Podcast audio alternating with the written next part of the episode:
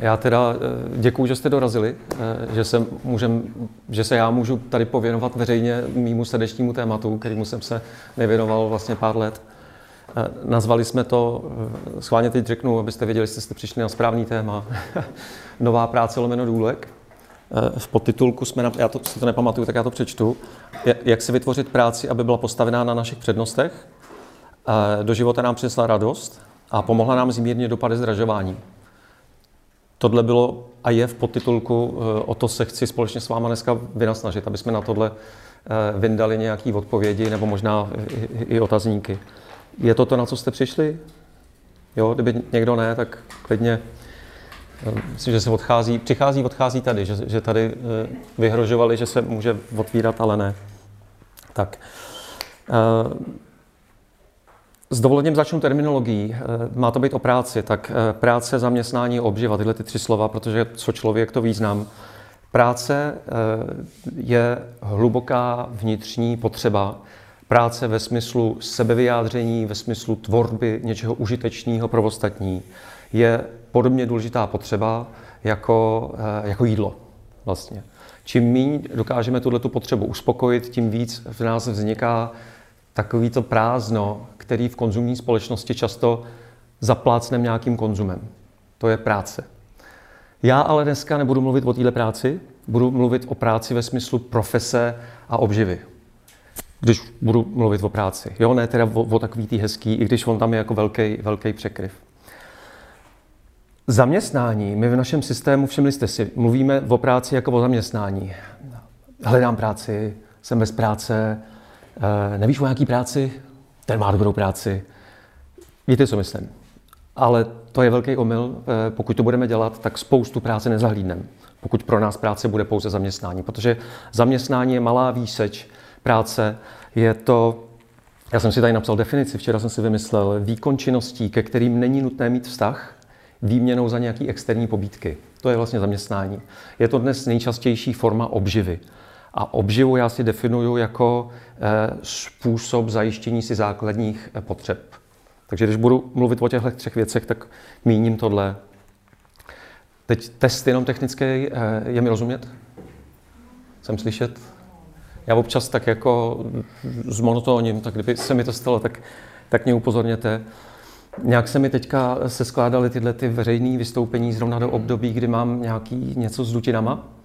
Mám pocit takových jako zalehlých uší, tak mám občas potřebu udělat tohle, tak když bych to udělal a myslím si, co to dělá, tak mám jako potřebu si jako odlehnout, nebo co to je.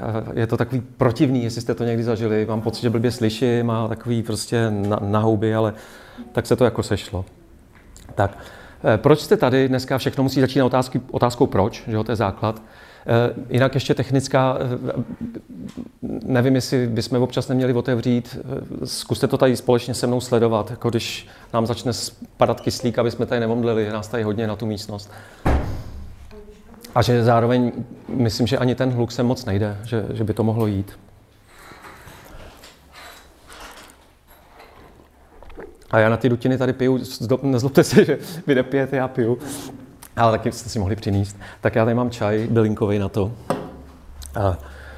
Takže začínáme otázkou proč. Proč jste tady, asi každý nějak víte, zkuste se na to nacítit, proč jste sem přišli, co si odsud chcete odníst a nějak se o to se mnou spolu postarejte. Já se tématu práce věnuju 18. rok, jsem si uvědomil, od narození mý starší dcery. To byl takový předěl v mém životě, protože mě je fyzicky blbě z toho, když je někdo mimo svoji úlohu. Já nějak bytostně věřím v to, že tady máme každý nějaký úkol. A pokud je někdo, kdo je, já nevím, dobrý s dětma a prodává třeba prášky, jo, ať už prací nebo leky, tak mě z toho je prostě blbě. Když většina z nás to máme napsané teda na čele mimochodem, od čeho tady jsme, jaká je naše úloha. A teď, když prostě vidíte, že ten člověk místo toho, aby pracoval, tak hákuje, mě prostě to nedělá dobře.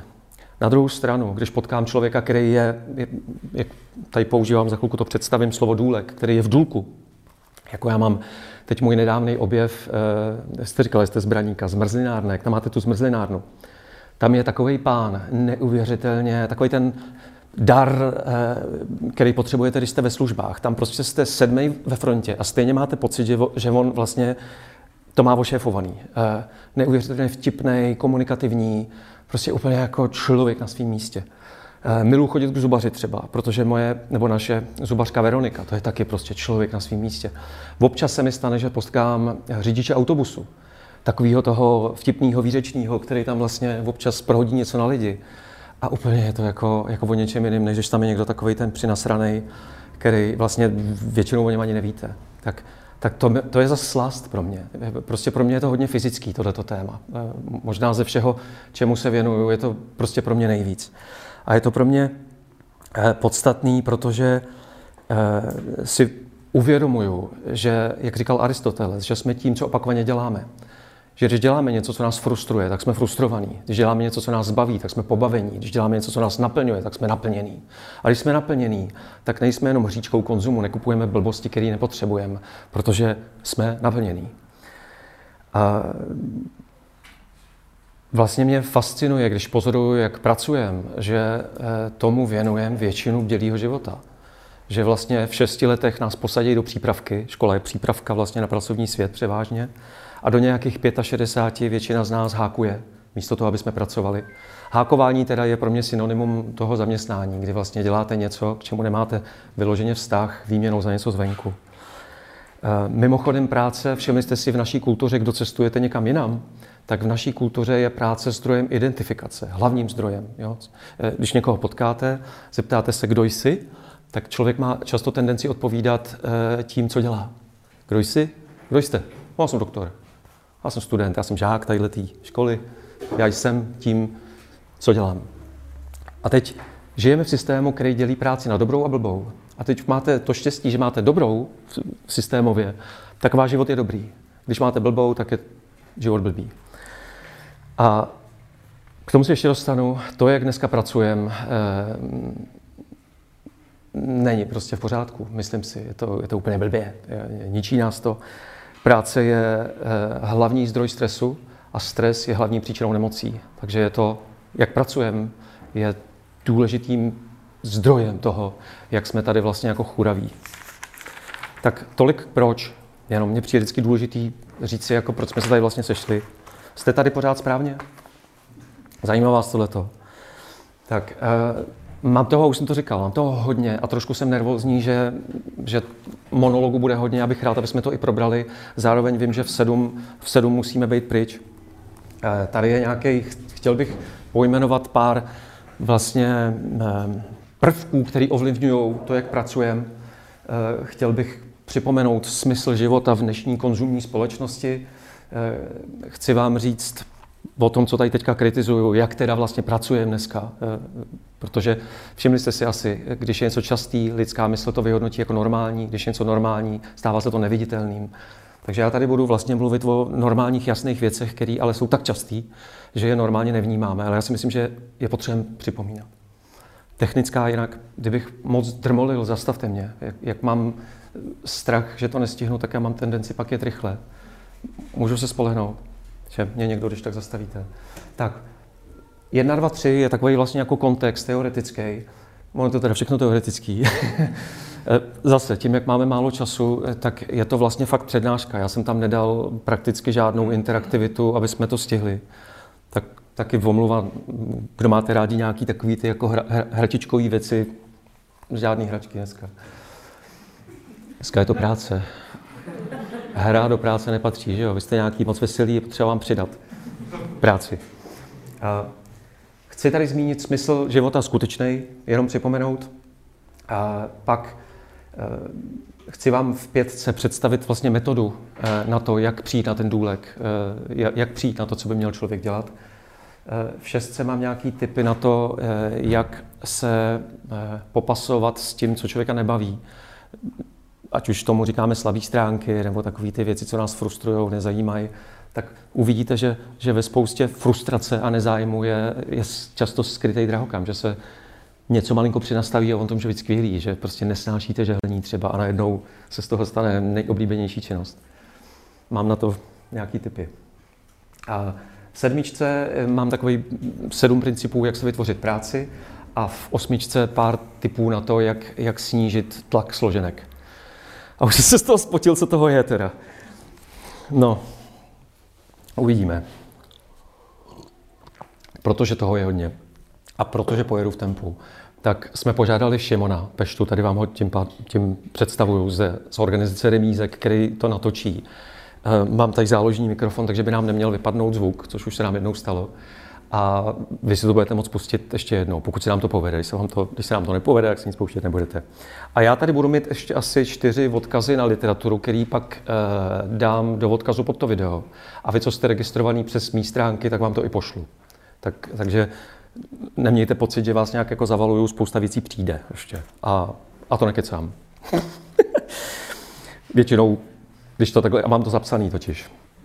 Tak a prosba ještě, je 5. hodina, nebo už je po 5. Nevím, jak jste na tom, kdo energeticky, co máte dneska už za sebou, jak moc pro vás bude složitý udržet pozornost. Pokusme se o to. Kdyby to klesalo, já to budu monitorovat na očích, když budu mít pocit, že je to urvaný, tak zahlásím, ale jinak nějak si v tom pomožme a pouštějme sem ten kyslík, protože já cítím, jako na mě je tady trochu tak jako už husto a to jsme ještě jako by nezačali. Tak a jinak ještě k tomu úvodu, já jsem o tomhle tématu napsal v roce 2012 knížku, na tu se budu v některých oblastech odkazovat a z toho vám právě pošlu nějaký linky, buď na blog nebo na pdfko, že jsou tady techniky, jak najít důlek, jak si poradit s těma slabýma stránkama, je tady fakt jako ten praktický manuál. Pak já 2krát do roka dělám vlastně workshop, to se jmenuje důlek 3denní pro 20 lidí, kde tady je vlastně jako teorie a ten důlek je praxe, kde vlastně jako ty lidi pracují ve skupinách na tom, co to teda vlastně jako mají dělat. A v této trojici ta přednáška, řekl bych, je takový jako úvod do tématu, nebo nějaký jako základní přehled, takový ten jako teoretický, tak aby jsme snížili očekávání. Jenom to říkám, že to jako není kniha, není to workshop, je to prostě přednáška tady knihovně. Tak a děkuju knihovně, že tady můžeme být. Se raduju, že máme takhle zázemí. Tak jo, tak jdu na ten kontext. Stačí to takhle k úvodu? Všichni jste teda tady, kde máte být. Volná noha, šťastný návrat, 7 pryč. Točíme to. A i to fotíme nějak, že jo? Kdyby někdo jste nechtěl být vyfocený, tak se nějak zvohněte nebo zvedněte ruku, ať. Dáme vzpomínku. A to taky, když se nám povede, tak pošlu. Tak jo, 5 prvků toho kontextu. A začnu hodně ze široka, z výšky. První je to, jak důležitý je pro náš druh příběh. Náš druh se jmenuje Homo sapiens, máme za sebou zhruba 250 000 let, 300 000 let vývoje, s tím, že většinu času jsme byli relativně bezvýznamný druh někde v prostředku potravinové pyramidy. Živili jsme se sběrem nějakých prostě plodů, kořínků, ovoce a tak dále a lovením drobných zvířat. A byli jsme loveni většíma zvířatama. Tohle se začalo měnit někdy 70–65 000 let, dobrý den, nazpátek, kdy naši předci vynalezli řeč a začali být schopní vyprávět příběhy a příběhům věřit a kolem příběhů se srocovat. Příběh je to, co nám pomohlo se z toho prostředka vlastně dostat až na samý vrchol, kde od té doby šéfujeme vlastně de facto planetě. Žádný jiný druh nedokáže se srocovat s tolika příslušníkama svého druhu, který vlastně osobně nezná, na základě nějakého příběhu. Teď mně přijde fascinující, že je úplně jedno, jestli ten příběh je pravdivý nebo vymyšlený. A vlastně, když to studujete, tak zjistíte, že vlastně čím smyšlenější, tím je často magnetičtější.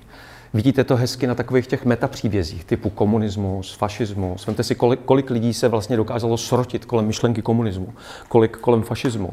Vidíte to hezky na takových těch velkých náboženstvích. Dneska já jsem nestíhal, jel jsem sem Boltem s pánem z Jordánska, bavili jsme se o Jeruzalémě, o tom, jak si Jeruzalém vlastně nárokujou křesťani, muslimové a židové. A teď vlastně každý má svůj příběh a přitom je to vlastně ve finále všechno jedno. Ale ten příběh je tím, co nás vlastně dává dohromady nebo rozděluje. To je hrozně důležitý. A hezky, jak říkám, je to vidět na těch metapříbězích.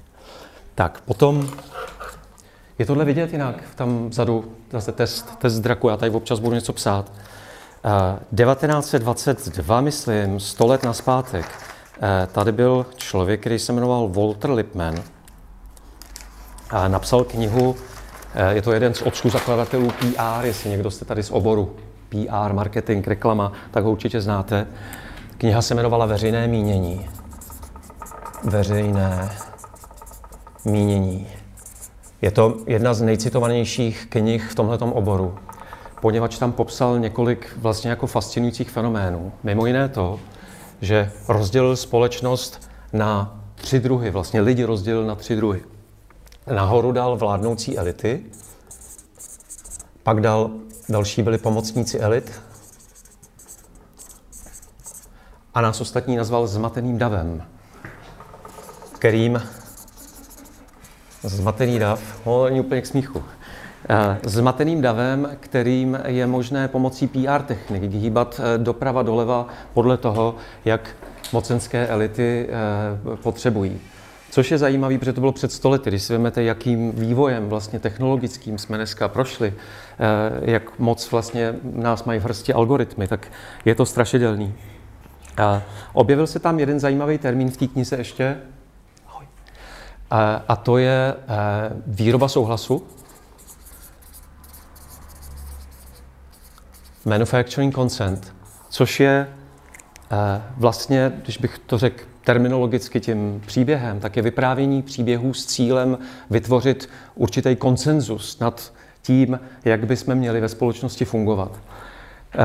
To jest i nad tím, jak bychom měli pracovat, jak bychom měli žít, jaký by měl být smysl života.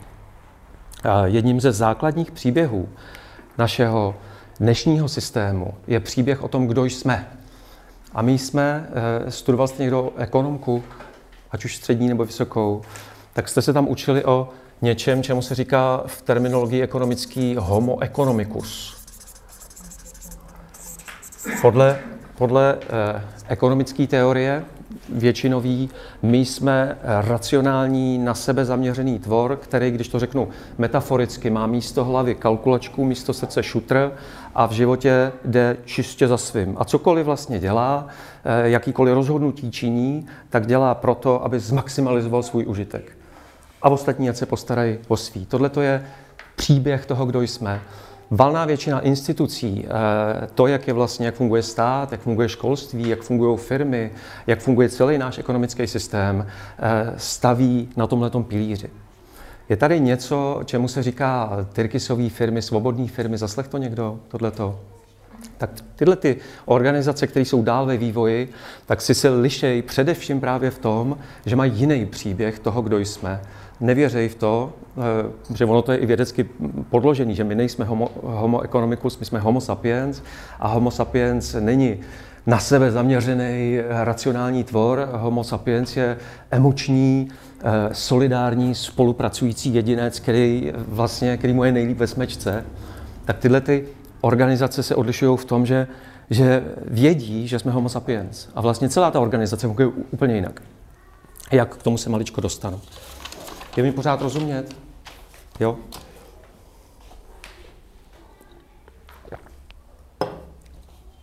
Chci vám říct další věc, ještě dvě tady mám, o komodifikaci, ekonomický termín. Je to vlastně základní princip našeho ekonomického systému. Můžu ho nazvat ekonomický systém náš. On totiž, jak jsme v postkomunistické zemi, tak víte, jak se jmenuje náš ekonomický systém? Kapitalismus. Ale když mluvíte v naší části světa kriticky o kapitalismu, tak jste hnedka komouš. Takže kapitalismus je Lord Voldemort a vlastně se o něm nemluví. Proto já i mluvím o ekonomickém systému a o konzumním systému a tak dále. Vyhýbám se vlastně tomu názvu, i když bych neměl. Protože se pak vlastně míjíme v tom porozumění. Co chci říct, komodifikace, kdo ten termín slyšíte poprvé, tak je, to tady mám napsaný, proměna mezilidských vztahů a přírody na zboží určenému k prodeji tak, aby ideálně všechno byl produkt nebo služba za peníze. Z nějakého důvodu, do kterého můžeme pak jít. Má to tři vlastně takové neblahé důsledky. tenhle ten jako základní princip, o kterých si myslím, že bychom měli mluvit, protože nás mají relativně v hrsti. Za prvý je to, že to zvyšuje naši závislost na trhu, to znamená na nakupování, že vlastně se dostáváme do stavu, kdy valnou většinu našich potřeb už si nejsme schopní uspokojit jinak, než že si to budeme koupit někam. Už to neumíme vlastně si udělat v rámci rodiny, protože rodina je rozbitá, nebo jsme odstěhovaní, sousedi jsou cizí lidi, jsme uhnaní, nestíháme, tak prostě si to chodíme koupit. A to často právě do nějakých velkých nadnárodních společností, protože ty malí kolabujou. To nás tlačí do námezní práce, tohle je velmi podstatný pro to dnešní téma. Čím víc musíme nakupovat, tím víc musíme vydělávat a poněvadž infrastruktura místní ekonomiky je v naší části světa relativně hodně rozbitá, tak většina obživy je někde prostě ve velkých centralizovaných organizacích formou zaměstnání. A nás to prostě do tohohle toho tlačí, do toho někdy se říká krysí závod. Čím víc potřebuji nakupovat, tím víc musím vydělávat, tím víc musím odjíždět a jedu. A tohleto vydělávání a odjíždění zpřetrhává vazby přirozený mezi náma a mezi místem, kam jsme odpradávna patřili. Až tak, že většina z nás dneska tam, kde má adresu, bydlí, přespává, ne tam žije. Já nevím, jak jste na tom vy, když si vezmete svou adresu, teďka představíte, kdo máte v dochozí vzdálenosti opravdu blízkého člověka. Ideálně v domě nebo v ulici. Takovýho toho, za který můžete kdykoliv přijít. Zvedněte ruce pořádně. Krása, nádhera, raduju se. Tak u většiny našinců takhle není. Tak to je komodifikace. Zkusím tady s dovolením nakreslit takzvaný dortový model ekonomiky. Tempo je dobrý? Tempo fajn? Dortový model ekonomiky, Hazel Hendersonová ho definovala, která říká, že ekonomika je finanční, pak je ta mezilidská a potom ekonomika přírody. To znamená, lidi od pradávna si, co potřebovali, brali z přírody, hromadu si toho udělali sami. Tady sem patří veškerá svépomoc, výpomoc, dobrovolnictví, to, co zažíváme v rámci rodiny, blízkých, mezilidských vztahů. A pak máme transakce zboží a služeb za peníze. A teď, co dělá ta komodifikace? Snaží se tu pyramidu vlastně obrátit, aby tohleto ideálně, aby voda byla za peníze, aby do přírody se, když půjdeme do přírody, tak zaplatíme tam nějakou vstupenku za vstup do parku a já nevím co všechno, aby tady jsme si nehlídali děti navzájem, ale aby jsme si museli koupit paní na hlídání a tak dále a tak dále. Čím víc bude produktů a služeb za peníze, tím líp pro HDP, což je hlavní poměřovátko vlastně toho, jak se máme dobře. Tak, to je komodifikace. A poslední fenomén, který chci zmínit, je ekonomická globalizace. Ne ve smyslu mezinárodního propojení, která nám umožňuje spolupráci a vývoj technologií, který prostě všichni potřebujeme, ale systém nadnárodních smluv a institucí, který umožňují nadnárodnímu biznesu měnit místo podnikání na lusknutí prstů. Podle toho, kde dostanou víc daňových úlev, víc dotací, víc půdy zadarmo, infrastruktury zadarmo, kde jim slíbějí zrušení ochrany legislativy lidí a přírody. Tohle to znamená, nebo se propisuje v to, že velký biznis je stále větší a malý biznis je stále menší nebo krachuje, nebo je prostě skupovaný tím velkým.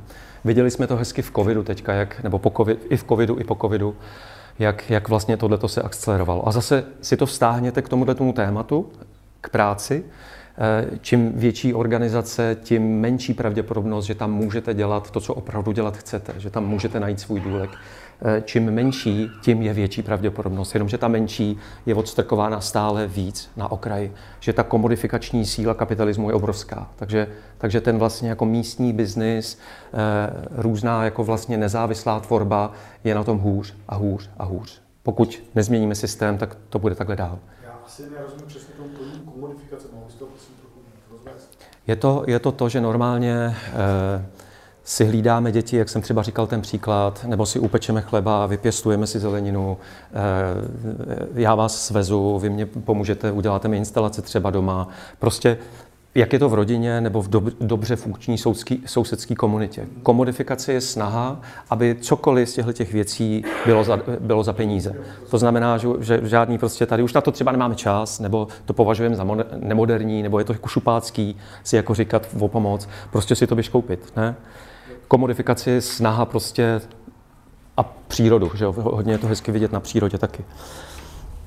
Tak, takže to byl ten kontext, tohleto. Teďka jdu na smysl života v konzumu. Ten je s dovolením dvojí. První je takový ten marketingový, to, co nám vlastně marketing podsouvá. A to je to, že si ten vlastně, co je smyslem života, jak ho chápem v dnešní společnosti? Užít si ho, ne? Jako zážitky, věci, je potřeba mít určitý věci, je potřeba, aby ten život byl pohodlný. Takže když není pohodlný, je potřeba si koupit nějaký udělátka, který to spohodlnějí, že už máme prostě nevím, starý vysavač, tak si kup nový a tohleto. A taky to, že bychom to měli, žijeme ve svobodné společnosti, takže můžeme to daleko dotáhnout, stát se někým. To je vlastně takový jako schovaný příslib, smysl života.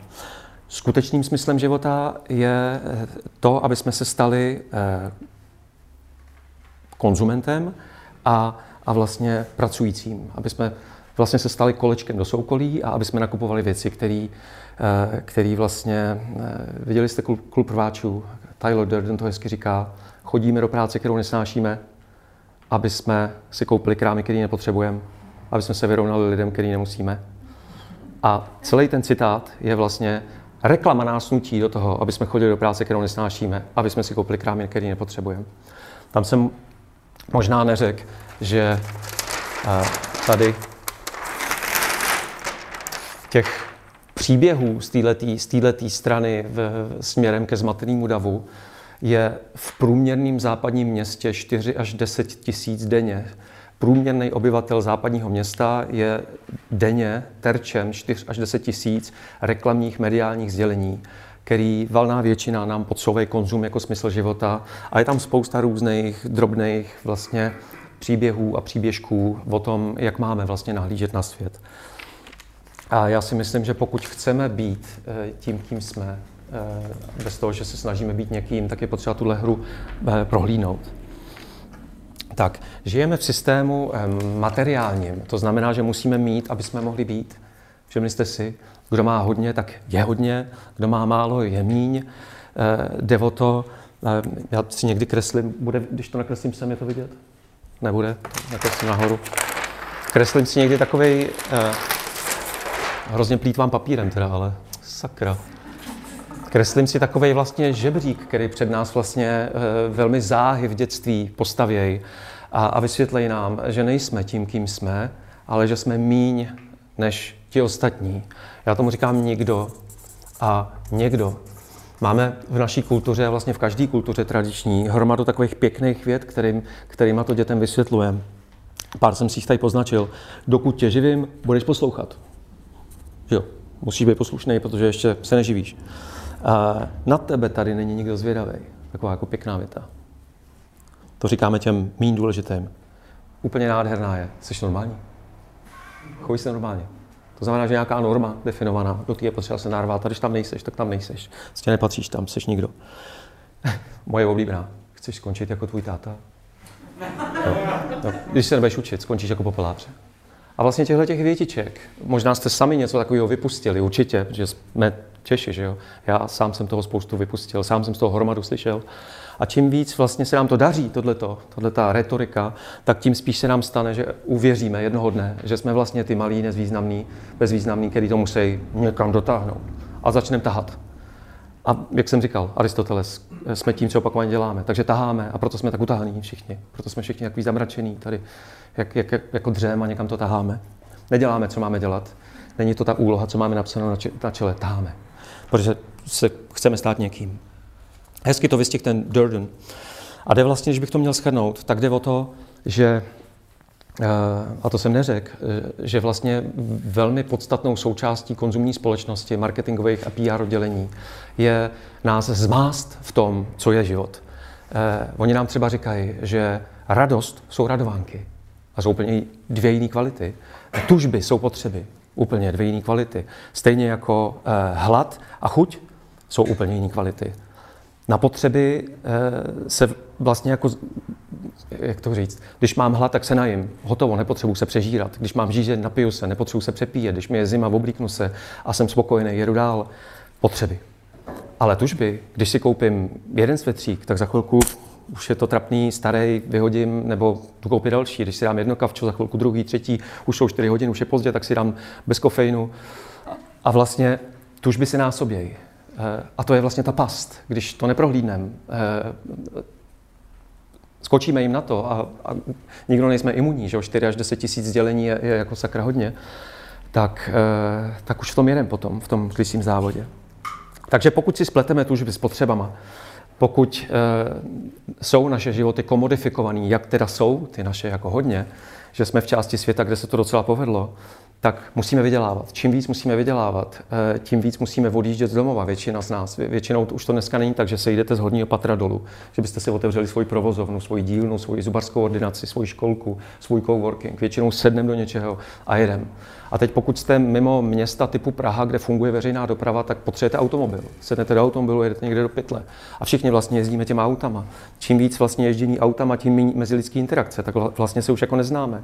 Domů přijíždíme vyčerpaný, jenom se vyspat, nemáte vůbec žádnou sílu tam potkávat ty debily, že jo, takový ty prostě tadyhle cizej člověk a tohleto. Používám retoriku, kterou slyším, jo, jako na besedách, že prostě ty cizí lidi to jsou takový ty divný a to. No a cizí, víte, jak je to? Cizí člověk vám vajíčko většinou nepůjčí, nebo vy ani nemáte odvahu tam zaťukat a poprosit. A děcko většinou ani byste mu nesvěřili, že jo? A teď jste na to vlastně sami. Když máte děti, tak je to jako to nejhorší vlastně, co se vám může stát. Nebo, nevím, starýho rodiče nebo babičku, o kterou pečujete. To taky vlastně, tam to taky pochopíte, jak důležitý jsou vlastně ty mezilidský vztahy a na druhou stranu, jaký je to peklo, když jste na to sami. A to je vlastně ten ideál, protože pak si to kupujete. Pak jste ten vlastně konformní konzument a konformní vlastně dělník, který vlastně musí vydělávat a je v tom křečkoběhu.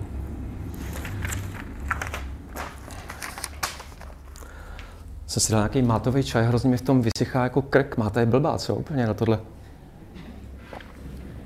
Vždycky napiju a najednou... Tak.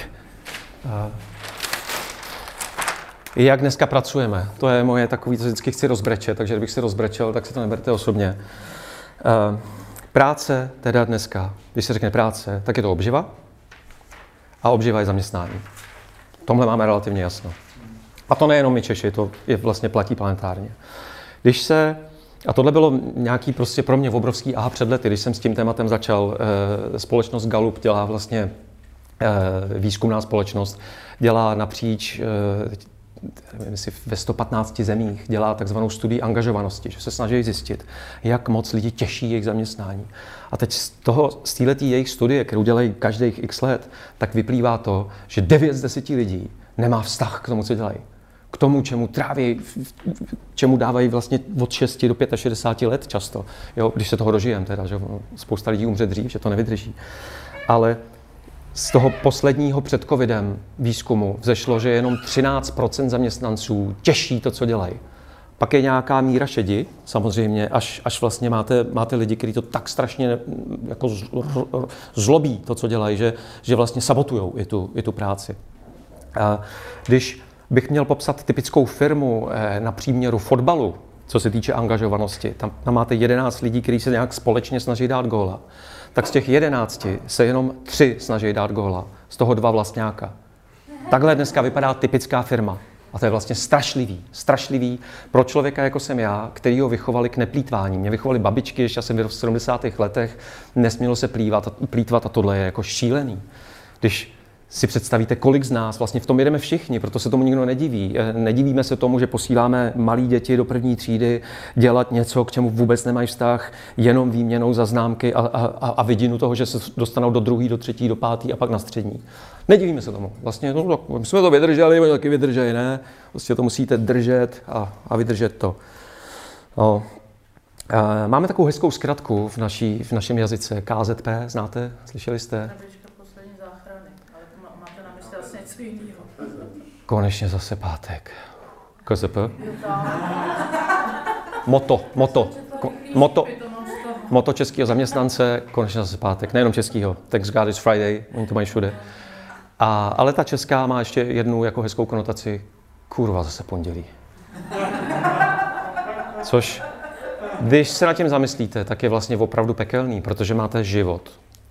A teď nám se ten život tak smrsknul, tak se nám natáhlo vydělávání na život, že ten život vlastně často ani není, že my máme ty 4 týdny dovolený, nebo 5, nebo kolik toho je.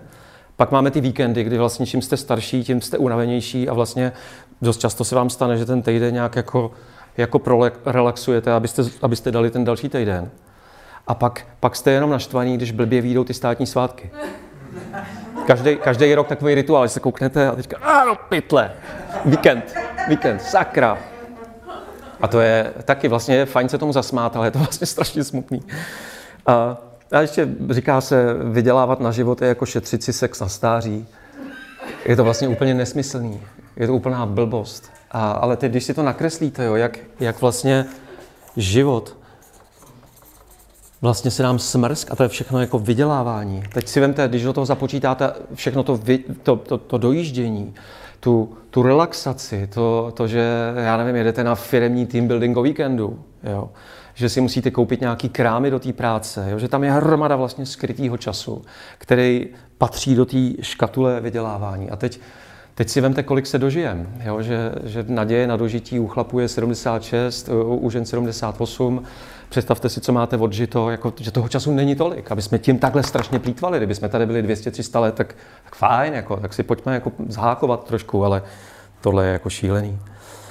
No a já mám tady malou pomůcku, jestli jsem si ji vzal, počkejte, vydržte. Mám. Jak jsem to tady občas šermuju nožem, protože na noži je to hezky vidět. Co je úloha nože? Krájet, řezat, že jo, je úloha nože. Stejně tak každý z nás, jak jsem říkal, máme nějakou úlohu. Každý to má napsaný na čele. Akorát jsme od toho většina z nás pěkně odpojený, protože systém nás odpojuje, protože máme být konzumentama a dělníkama. Co byste udělali pro to, abyste zlepšili výkon toho nože? Nabrousit, že jo? A kde? Na ostří, na tupí nebo na rukojeti? Co byste brousili? Logicky, ostří, že jo? Každý z nás taky máme úlohu a jsme v něčem dobrý. Pokud chceme být ještě lepší v tom, v čem máme být, musíme ostřit ostří. To znamená ty silné stránky, musíme posilovat silné stránky, najít ten důlek a jet. Jenomže se podívejte na náš školní systém, podívejte se na naše firmy. Tady se to hezky musí zavostřit, tady hezky, je to pěkně, celý navostřený kolečko, ozubený do systému, soukolí. Tak tohle možná, jestli to vidíte poprvé, zkuste si to uvědomit, tohle je prostě logický. A to, co děláme my, je blbost, nelogická. No, tak. Takže jsem se nerozbrčil, je to dobrý, ale už jsem si asi zvyk. Tak, už jsem říkal, že většina práce, teda ve smyslu profese obživy, probíhá v nějakých velkých centralizovaných organizacích. Když ty organizace studujete, zjistíte, že to jsou totalitní struktury, že to je velmi podobný Československu 70. let a já mám obavu někdy, občas se dostanu do prostředí, kdy mám pocit, že to je Sovětský svaz 70. let, že to není Československo, že to je ještě horší. Jo, že to je, máte prostě pracovní povinnost, nařízený dress code, máte hezký slova, tam jsou propustka, představ si, dovolená vlastně, může se dovolit. Jo, je tam spousta vlastně jako, zase je to tak častý, že nám to nepřijde vůbec divný, ale prostě si uvědomte, když si vezmete, a školy taky. Školy jsou taky totalitní organizace, že my vlastně od 6 let trávíme život v totalitě. Divíte se potom, že nemáme už demokracii, že už máme plutokracii, že vlastně neumíme demokracii, my neumíme kriticky myslet, protože trávíme život v totalitě. Což je taky vlastně jako důležitý kontext pro tu práci. A já jsem si tady udělal takovou pomocnou kresbičku, to se snažím vždycky kreslit. A vlastně my jsme v nějakým kontinuu, že jo, už jsem říkal, člověk tady má nějakých 250 let a já mám takový vlastně jako časový snímek. Světa hierarchického, v kterým žijeme nějakých 10 000 let, posledních 12, od doby, kdy se ustálilo klima, člověk začal hospodařit, tak vlastně vyvinul mocenský hierarchie. Předtím jsme žili v tomhle a zase do toho směřujeme teďka. Takže zkusím jenom popsat ten svět, z kterého jsme všichni vzešli, v kterém dneska vlastně funguje stát, fungují firmy, funguje školství, vlastně to všichni známe. Je tam chytrej, který vymýšlí, a pak jsou tam takový ty ostatní, který mají vykonávat a který je potřeba kontrolovat. Říkáme tomuhle nadřízený a tohle jsou podřízení. Je tam nějaká prostě nakreslená moc, někdo je důležitější a někdo je méně důležitý. Základem fungování je povinnost. Má to krásný kořen to slovo, slyšíte ho? Vina. S vinou přichází většinou trest a s vinou trestu přichází strach. To znamená, tyhle ty organizace jsou velmi efektivní, lidi tady jsou lidskýma zdrojema, ale je to celý takový jako ustrašený, hodně to stojí na strachu, není tam tím pádem kreativita, vášeň, lidskost, je to vlastně takovej namazaný stroj. Funguje velmi dobře, ale není tam vlastně jako to, co nás lidi dělá lidma. Jde tady o poslušnost, to znamená, musíte vykonávat povinnost a očekává se, že ji budete poslušně vykonávat, že budete poslouchat ty nadřízený. A děláte to proto, že za to něco dostaneme. Nějakou nejdřív známky a poplácání a pak peníze, většinu povýšení, služební auto, lepší kancelář, už ne ve sklepě, ale nahoře. A pak samozřejmě je tam strach, že můžeme dostat za uši, když nedodáme. Protipólem, a tohle vidíte dneska, jak jsem tady zmiňoval, ty svobodné firmy, tyrkysové firmy, svobodné školy, demokratické, myslím, že sousedský, zájmové spolky v rodinách, myslím, že dost často to už takhle dneska funguje. Už tam není jeden mocnej a ostatní bezmocný, ale jsou tam vlastně podobně jako ve sportu, to známe. Lidi mají rozdělené role, každý ví, co od druhého očekávat a funguje to na principech sebeřízení. Nepotřebujete tam mít armádu manažerů. Můžete zase, když tak, můžeš otevřít trošku. Já už se tady... Tohle může být, přijde mi, že stále si neuvědomujeme, že můžeme fungovat bez povinnosti, že protipólem povinnosti je závazek. Dobrovolný závazek. Představte si, že z každého z nás visí hromada provázků a my, když se na něčem dohodneme, tak svážeme provázky. A vy, když zaberete, tak to musí držet. Když to nebude držet, když se nebudete umět chovat zodpovědně, nebudete schopná zodpovědět na mý potřeby, nebo odpovědět na mý potřeby, tak se to celý sype a vracíme se do pyramidy. Protože tohle máme vyzkoušený, tohle máme v genech, že jo, v tom jsme byli x generací teďka. To jest protipólem poslušnosti je zodpovědnost. Taky nádherný slovo, vidíte, kořen.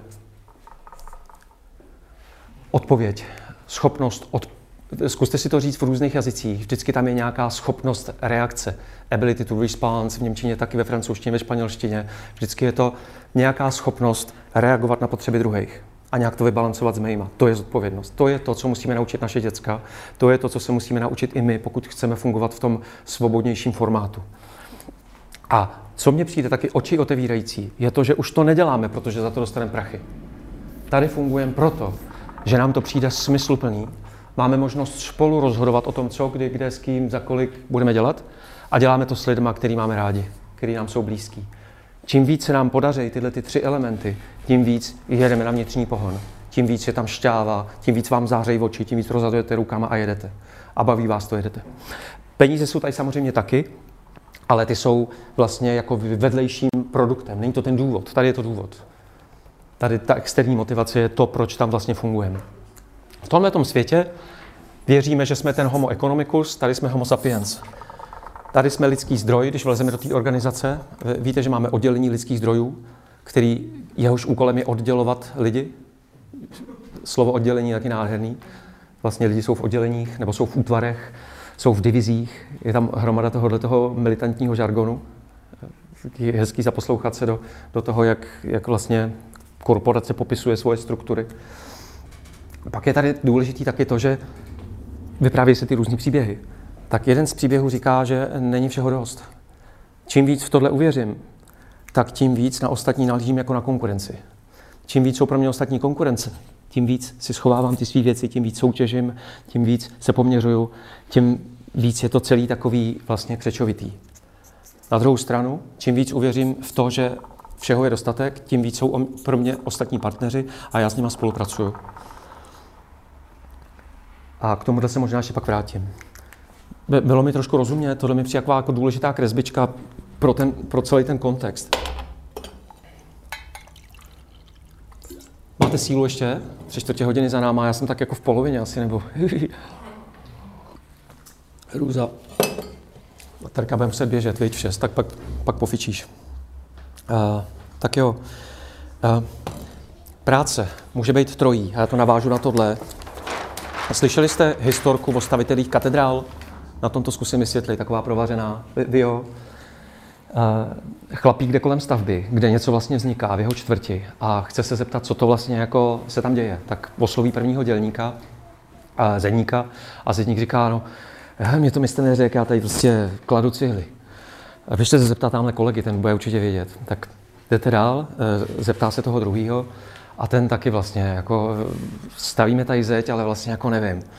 No, ale tady náš předák, ten vám to odpoví, běžte za ním. Tak jdete za tím třetím. A ten se úplně jako nadchne, že se ho někdo ptá. A začne ho vysvětlovat, že tam roste katedrála. Že to je něco, co v té čtvrti vlastně strašně dlouho chybělo. Že to bude místo, kde se budou moc potkávat lidi. Kam budou moc lidi vlastně jako dojíždět i jako za turistickou atrakcí. A že to je prostě velký a že konečně. 3 lidi dělají vlastně stejnou práci. Jeden klade cihly, další staví zeď a třetí staví katedrálu. A dělají vlastně všichni stejnou věc. První pracuje, druhý, řekněme, dělá kariéru a třetí tu práci pojal jako poslání. Když se nad tím zamyslíte, tak vlastně my hodně vlastně práce pojmenováváme podstatnýma jménama. Všimli jste si formou pozic. Všimli jste si toho? Uklízečka, doktor, právník, prostě podstatný jména. A čím víc tohle děláme, tím víc se dostáváme do rizika, že vlastně nás to hodí někam, kde my vůbec nejsme. Já, Tomáš Eisler, prostě nejsem lektor třeba, nebo nejsem spisovatel. Nechci být žádný podstatný jméno. Chci spíš mluvit o tom, co mě zajímá, co řeším. A chci říct jenom, že i když jsem třeba uklizečka nebo uklizeč, tak můžu stavět katedrálu, pokud pochopím, proč to dělám. Takže já můžu hákovat, můžu tam klást cihly, můžu stavět zeď, anebo můžu taky stavět katedrálu.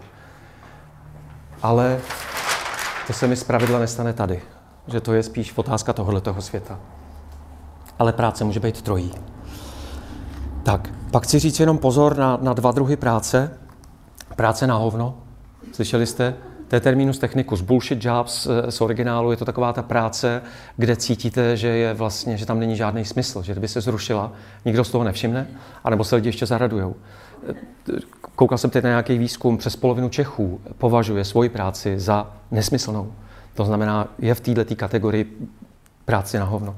Zajímavé je, že čím víc je práce na hovno, tím je víc honorovaná. A naopak, všimli jsme si toho v covidu. Všimněte si, kolik platíme zdravotníkům, ve školství, zemědělcům, řidičům, lidem, bez kterých jsme se v tom covidu, to bylo vidět, jsme se neobešli bez nich, prostě bez nich by to celý kolabovalo. Na druhou stranu, hromada z nás byla na home officech, a vlastně jsme byli rádi, že chvilku jako neotravujou, že jsme vlastně jako, že jsou zavřený. A tam vidíte, to jsou občas rance, že jo, co ty lidi dostávají. To je taky vlastně jako zajímavý takový jako rys. A pak je tady práce prekarizovaná, nevím, jestli jste slyšeli, taková ta, na rozdíl od zaměstnaneckého poměru, tak jak jsme na ní byli zvyklí posledních 200 let, tak je to práce taková ta agenturní.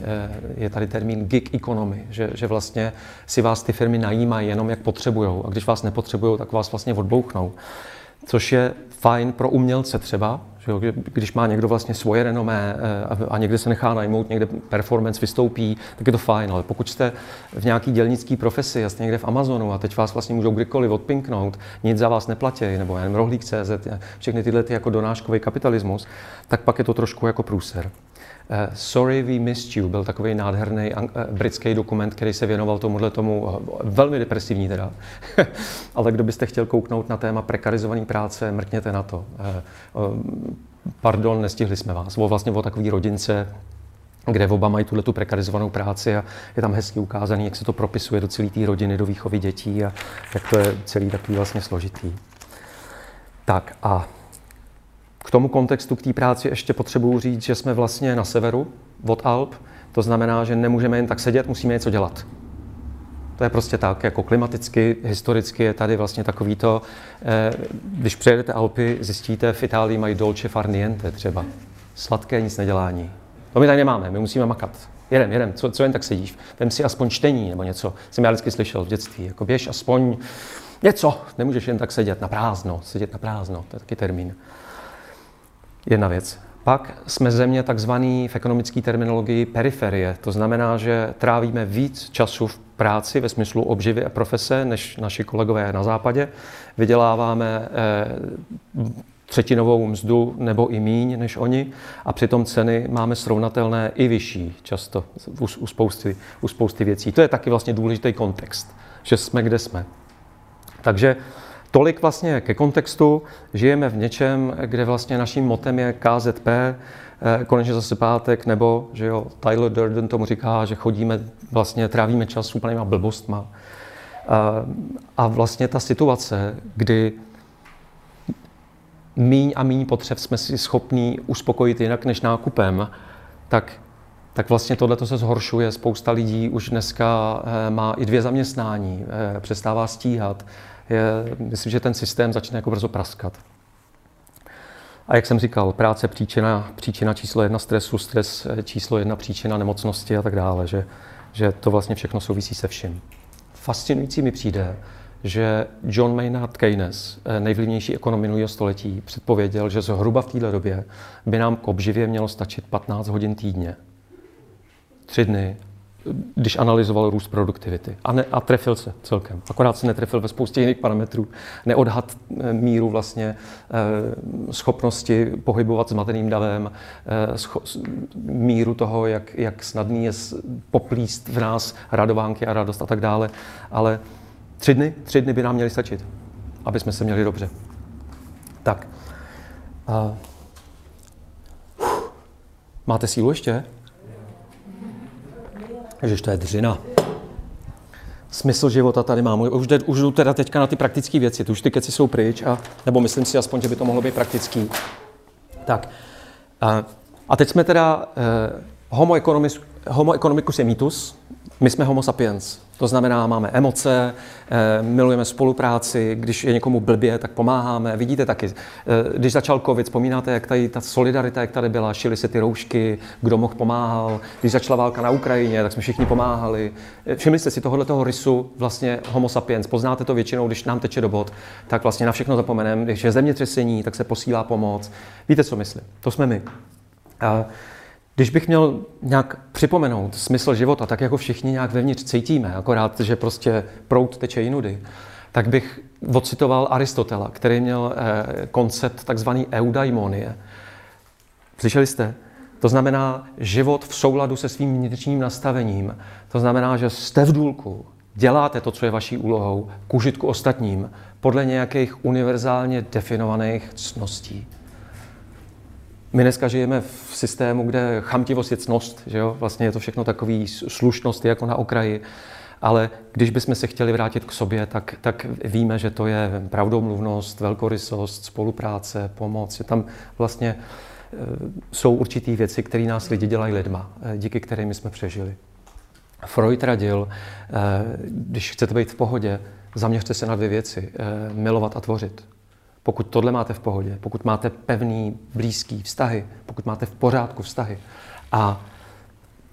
a dokážete vlastně pracovat ve smyslu tvorby, máte to ošéfovaný víceméně, jo, vlastně v tom jako by mikroživotě.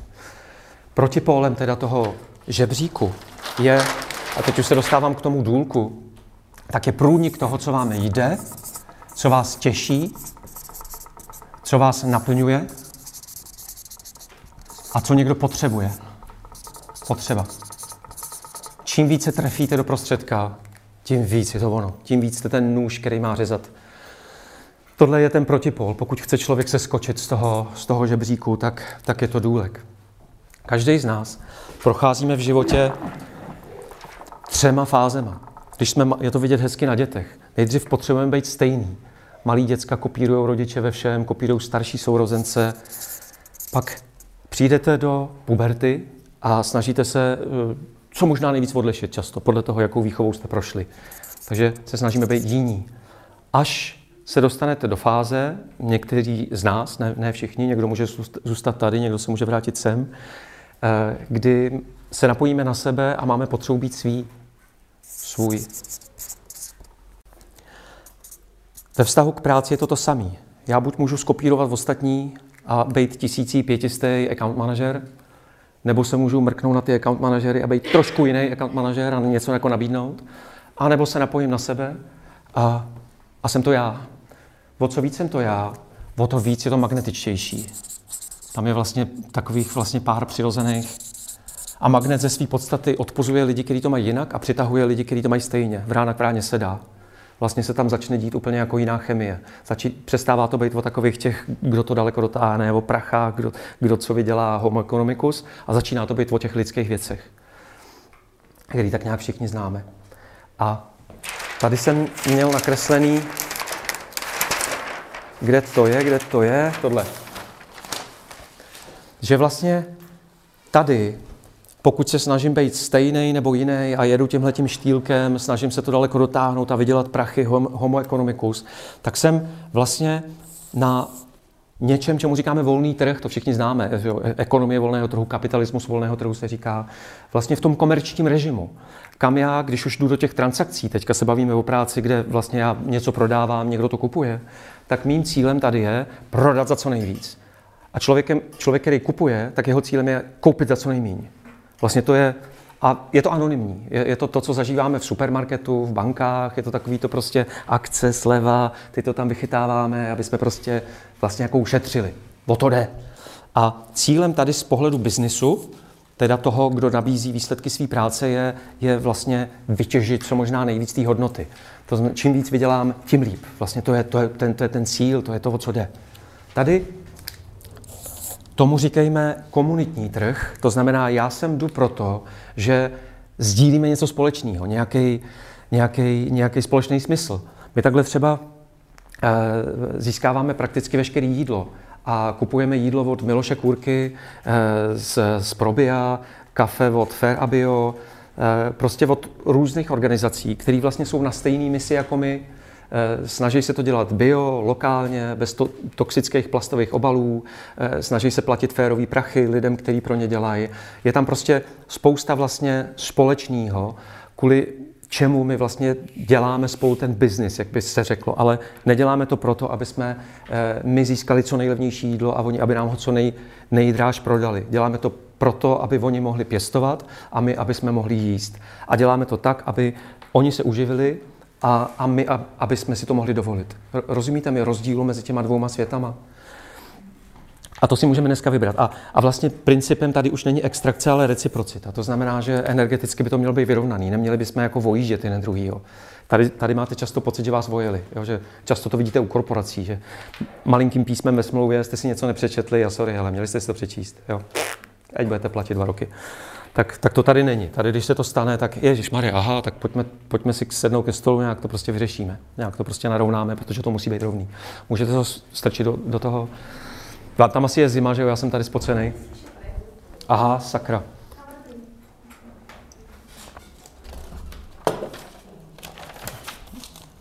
Tak, teďka, já jsem si vzal sem, jsme před lety dělali jsme konferenci Svoboda na život. A vyrobili jsme k tomu trička a tašky. Tenkrát experimentálně jsme zkoušeli z český holnu, nebarvený, nechemický, prostě všechno jako hezký. Pak jsme zjistili, že žádný český len není, že nám paní nám prodala polský len. A říkala, ale vy jste chtěli český, tak já jsem vás to nechala. No. ale je to držák, ale proč to ukazuju, že jde o tohle. Dělejte, co milujete a milujte, co děláte. O to vlastně jde o to stáhnout se k tomu, co mám rád. Jako dělat to, nemít to oddělený. Takže já vám chci teďka ukázat metodu na to, jak dělat víc toho, co milujete, a pak mrknout na to, jak se dá udělat to, že se i zamilujete do toho, co třeba dneska nemusíte. To ne, že bych vám tady ukazoval, že máme skvělou tašku, to vůbec ne. Kde mám poznámky? Ale je držák jak blázen, je to prostě strašně povedený výrobek. Polský len drží. Směs lnu a bavlny, teda. Jo. Takže teď jde o to, jak to udělat, když chce člověk seskočit z toho žebříku do toho důlku. Prakticky. Jo, tady to mám. Pár otázek, jinak to bude teda zaznamenaný, takže si nemusíte nic psát, je toho hodně, co budu na vás chtít nasypat. Takže co vám jde, co vás těší, co vás naplňuje a co někdo potřebuje. Jedna z cest, jinak tohle je jedna z těch věcí, co pošlu. Strana 286 až 291, je tam 28 metod, jak vlastně najít důlek. Takže to tam, to nějak přijde, uvidíte, třeba v tom něco najdete. Tak, ale jinak, v čem jste dobrý, jak na to přijít? Protože to je dost často něco, co máme od malička a je to takový, umí každý. Všimli jste si, že když jsme s něčím od malička, tak to přestáváme vidět a máme pocit, že to není nic speciálního. Ale ostatní s váma chodí a říkají, tyjo, Žuborec, to je dobrý, to mi tak pomohlo. Takže jeden z indikátorů je to, že vám za to druhý děkujou. Chodí za váma s tím. Jo, to znamená, s čím za váma lidi chodí. Co po vás chtějí? Co vám jde levou zadní? Jo, že prostě třeba vás to vůbec nebaví, ale jde vám to levou zadní. Tak to je indikace toho, že tam máte nějaký vlohy. Nádherný slovo teda mimochodem, vlohy. Někdo vám tam, když se vkládalo, tak vám tam někdo něco vložil. Co vás naplňuje, co vás volá, najdete podle toho, kde si nemůžete pomoct. Téma, kde vlastně se tomu musíte věnovat. Ono vás to strašně rozčiluje, nebo vás to hrozně nadchává. Přitahuje vás to, volá vás to, dělá vám to fyzické projevy.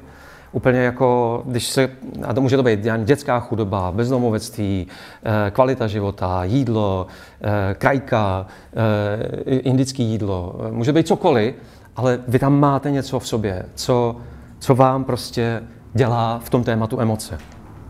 A co vás těší, je to, kde se dostáváte, flow, znáte ten termín? Stav, kdy nevíte, kolik je, vůbec neřešíte, nepotřebujete čurat, kakat, jíst, neřešíte, co si u vás myslí ostatní, prostě jste se ztratili v čase. Proč jste tady a teď? Tak tohleto. A tam je potřeba vycvičit všímavost, začít si toho všímat, co to je, protože dost často je to jako, že si toho člověk nevšimne, jak všichni fičíme v tempu relativně.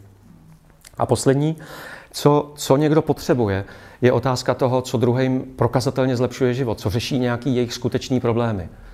Protože spousta práce dneska, jak žijeme v té komodifikaci, tak se vymýšlí spousta různých kravin, jak o tom mluvil ten Durden. Takže opravdu je to někomu k něčemu, opravdu to zodpovídá nějaký otázky důležitý, něco to zlepšuje. A pokud bych mohl doporučit, pokud se chcete vydat na cestu za důlkem, tak běžte za tímhle. Tohle vás tam zavede. Možná to téma, ale já bych šel za tím, co prostě děláte rádi. Prostě dělejte víc toho, co děláte rádi a zkuste pozorovat tělo, protože tělo vám to řekne. A ještě se dostaneme k těm detailům. Tak, a ta metoda, je to konkrétně od Marcuse Buckinghama, to je takový vlastně autor, pro mě to bylo obrovský aha tenkrát. Staví to samozřejmě na předpokladu, který jsem tady demonstroval tím nožem. To znamená, že každý máme nějakou úlohu a chceme brousit ostří. Tak samozřejmě na tom to stojí. A máme silné stránky, teda brousíme, a pak máme slabý. A ty je potřeba nějak se k ním postavit, taky se k tomu dostanu.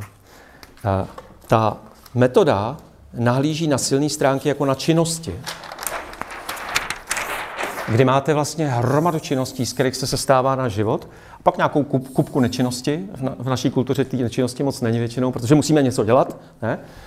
A teď z té hromady činností je něco, co mě extrémně baví, těší, pohlcuje.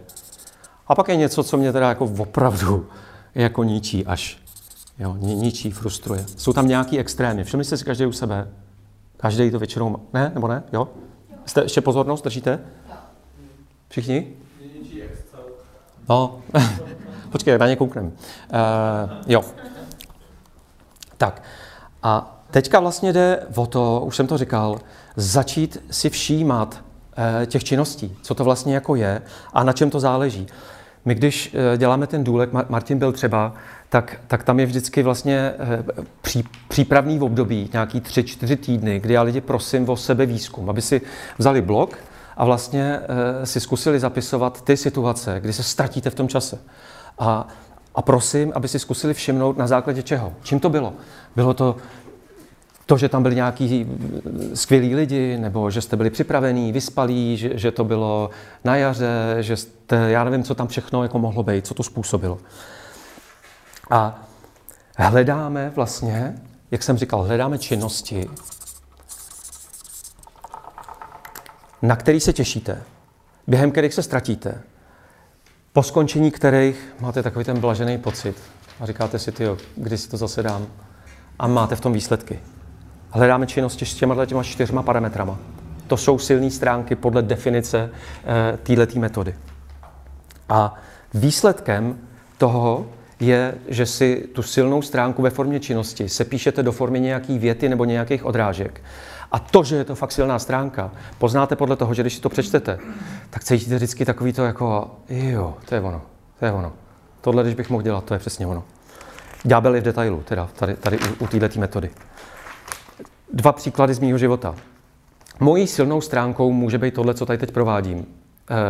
Veřejný přednes. Za předpokladu, a těch předpokladů tady pár mám, že je to moje téma, že můžu být tím, čím chci, můžu vypustit prostý slovo třeba tady, nebo říct tady něco osobního a vy mě za to neodsoudíte, nebo si aspoň myslím, že to je minimálně 60 minut, spíš 90, to jsem zjistil, že je tam hromada lidí, kteří jsou tam dobrovolně a chtějí tam být.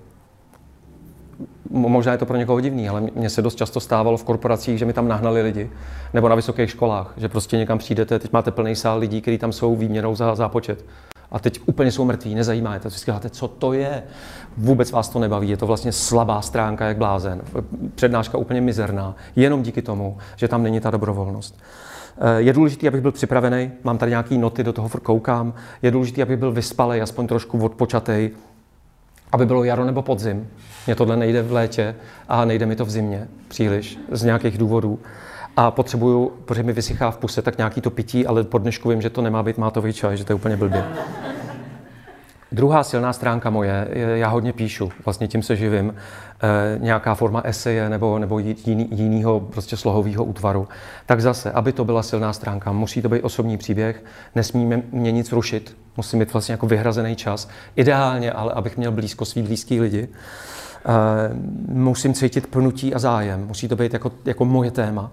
A nesmí tam být žádný omezení, jak občas, když dostanu z časopisu, jo, že maximálně 5000 znaků, nesmí tam být ich forma, tyhle ty různý jako kraviny, tak to všechno vlastně přispívá k tomu, že vlastně mě to vůbec nejde, že to je vlastně slabá stránka. Podařilo se mi to nějak vysvětlit trošku. Je to pro mě oči otevírající, mě to tenkrát před těma lety změnilo vlastně úplně pohled, protože do té doby já jsem žil v tom, že prezentace je moje silná stránka. A vlastně zjistíte, že to je blbost, protože někdy jo, někdy ne. A vlastně vám vůbec nedojde, že tam je hromada malých detailů, na kterých to záleží. Tak a bude to zase něco, co vám pošlu, že je, ta metoda tam je detailně popsaná.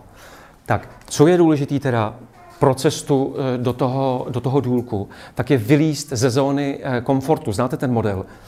Všichni máme rádi svoji pohodičku, svý lidi, svý prostředí, neradi mluvíme většina z nás na veřejnosti, jsme takový ostýchaví, my jsme dost introvertní národ celkem, jinak my Češi. Nejsme jako amíci, který vlastně se s váma dají do řeči a povídají si, že jo, tak prostě máme rádi to svoje pohodlí. Jenomže když jsme v pohodičce, tak se nic nenaučíme. Potřebujeme vlastně jako jít z kůží na trh, potřebujeme jít do nových projektů, s novýma lidma, něco si zkusit, něco říct, prostě něco někde vymyslet. Učení. A musíme dát ale bacha, aby to nebylo moc, aby jsme se nestrapnili, aby jsme se vlastně jako nezničili, že já nevím, když bych... Co to může být? Víte, co myslím? Jako, že když bych si prostě... No, když byste prostě jako třeba vůbec nic neumíte a teďka prostě jdete něco někde přednášet, tak se prostě můžete tak strapnit a zničit, že už nikdy nevylezete. Takže to jako opatrně, abyste nespadli do strachu. A já jsem si zavedl termín těšostrach. Těšostrach. A jsem velký zastánce zdraví míry těšostrachu v životě. To znamená těšení se na něco nového, kde se zároveň trošku bojím, protože tam jsou ty nové věci. A to je to, kde se učím, mám pocit. Tak to doporučuju. A myslím si, že to přichází právě v situaci, kdy jdeme do nových projektů, s novejma lidma, v nových kontextech, kdy prostě vykročíme z těch svých vyjetých drah. Tak to bylo, dělejte, co milujete, z rychlíku. Bylo mi trošku rozumět. Tak teďka milujte, co děláte. To znamená ta druhá strana, takový jako mytí nádobí, žehlení, Excel, kde jste říkali Excel, že jo, různý prostě blbosti. Zase to pošlu, strana 252 až 4, je tam 9 základních metod, jak se na to kouknout. Já tady mám asi 5-6 příkladů. Velmi často je to otázka toho, že si nezodpovím proč, že já vlastně někde hákuju, někde jedu Excel, někde prostě uklízím. A vlastně si nepřipomenu, proč to dělám.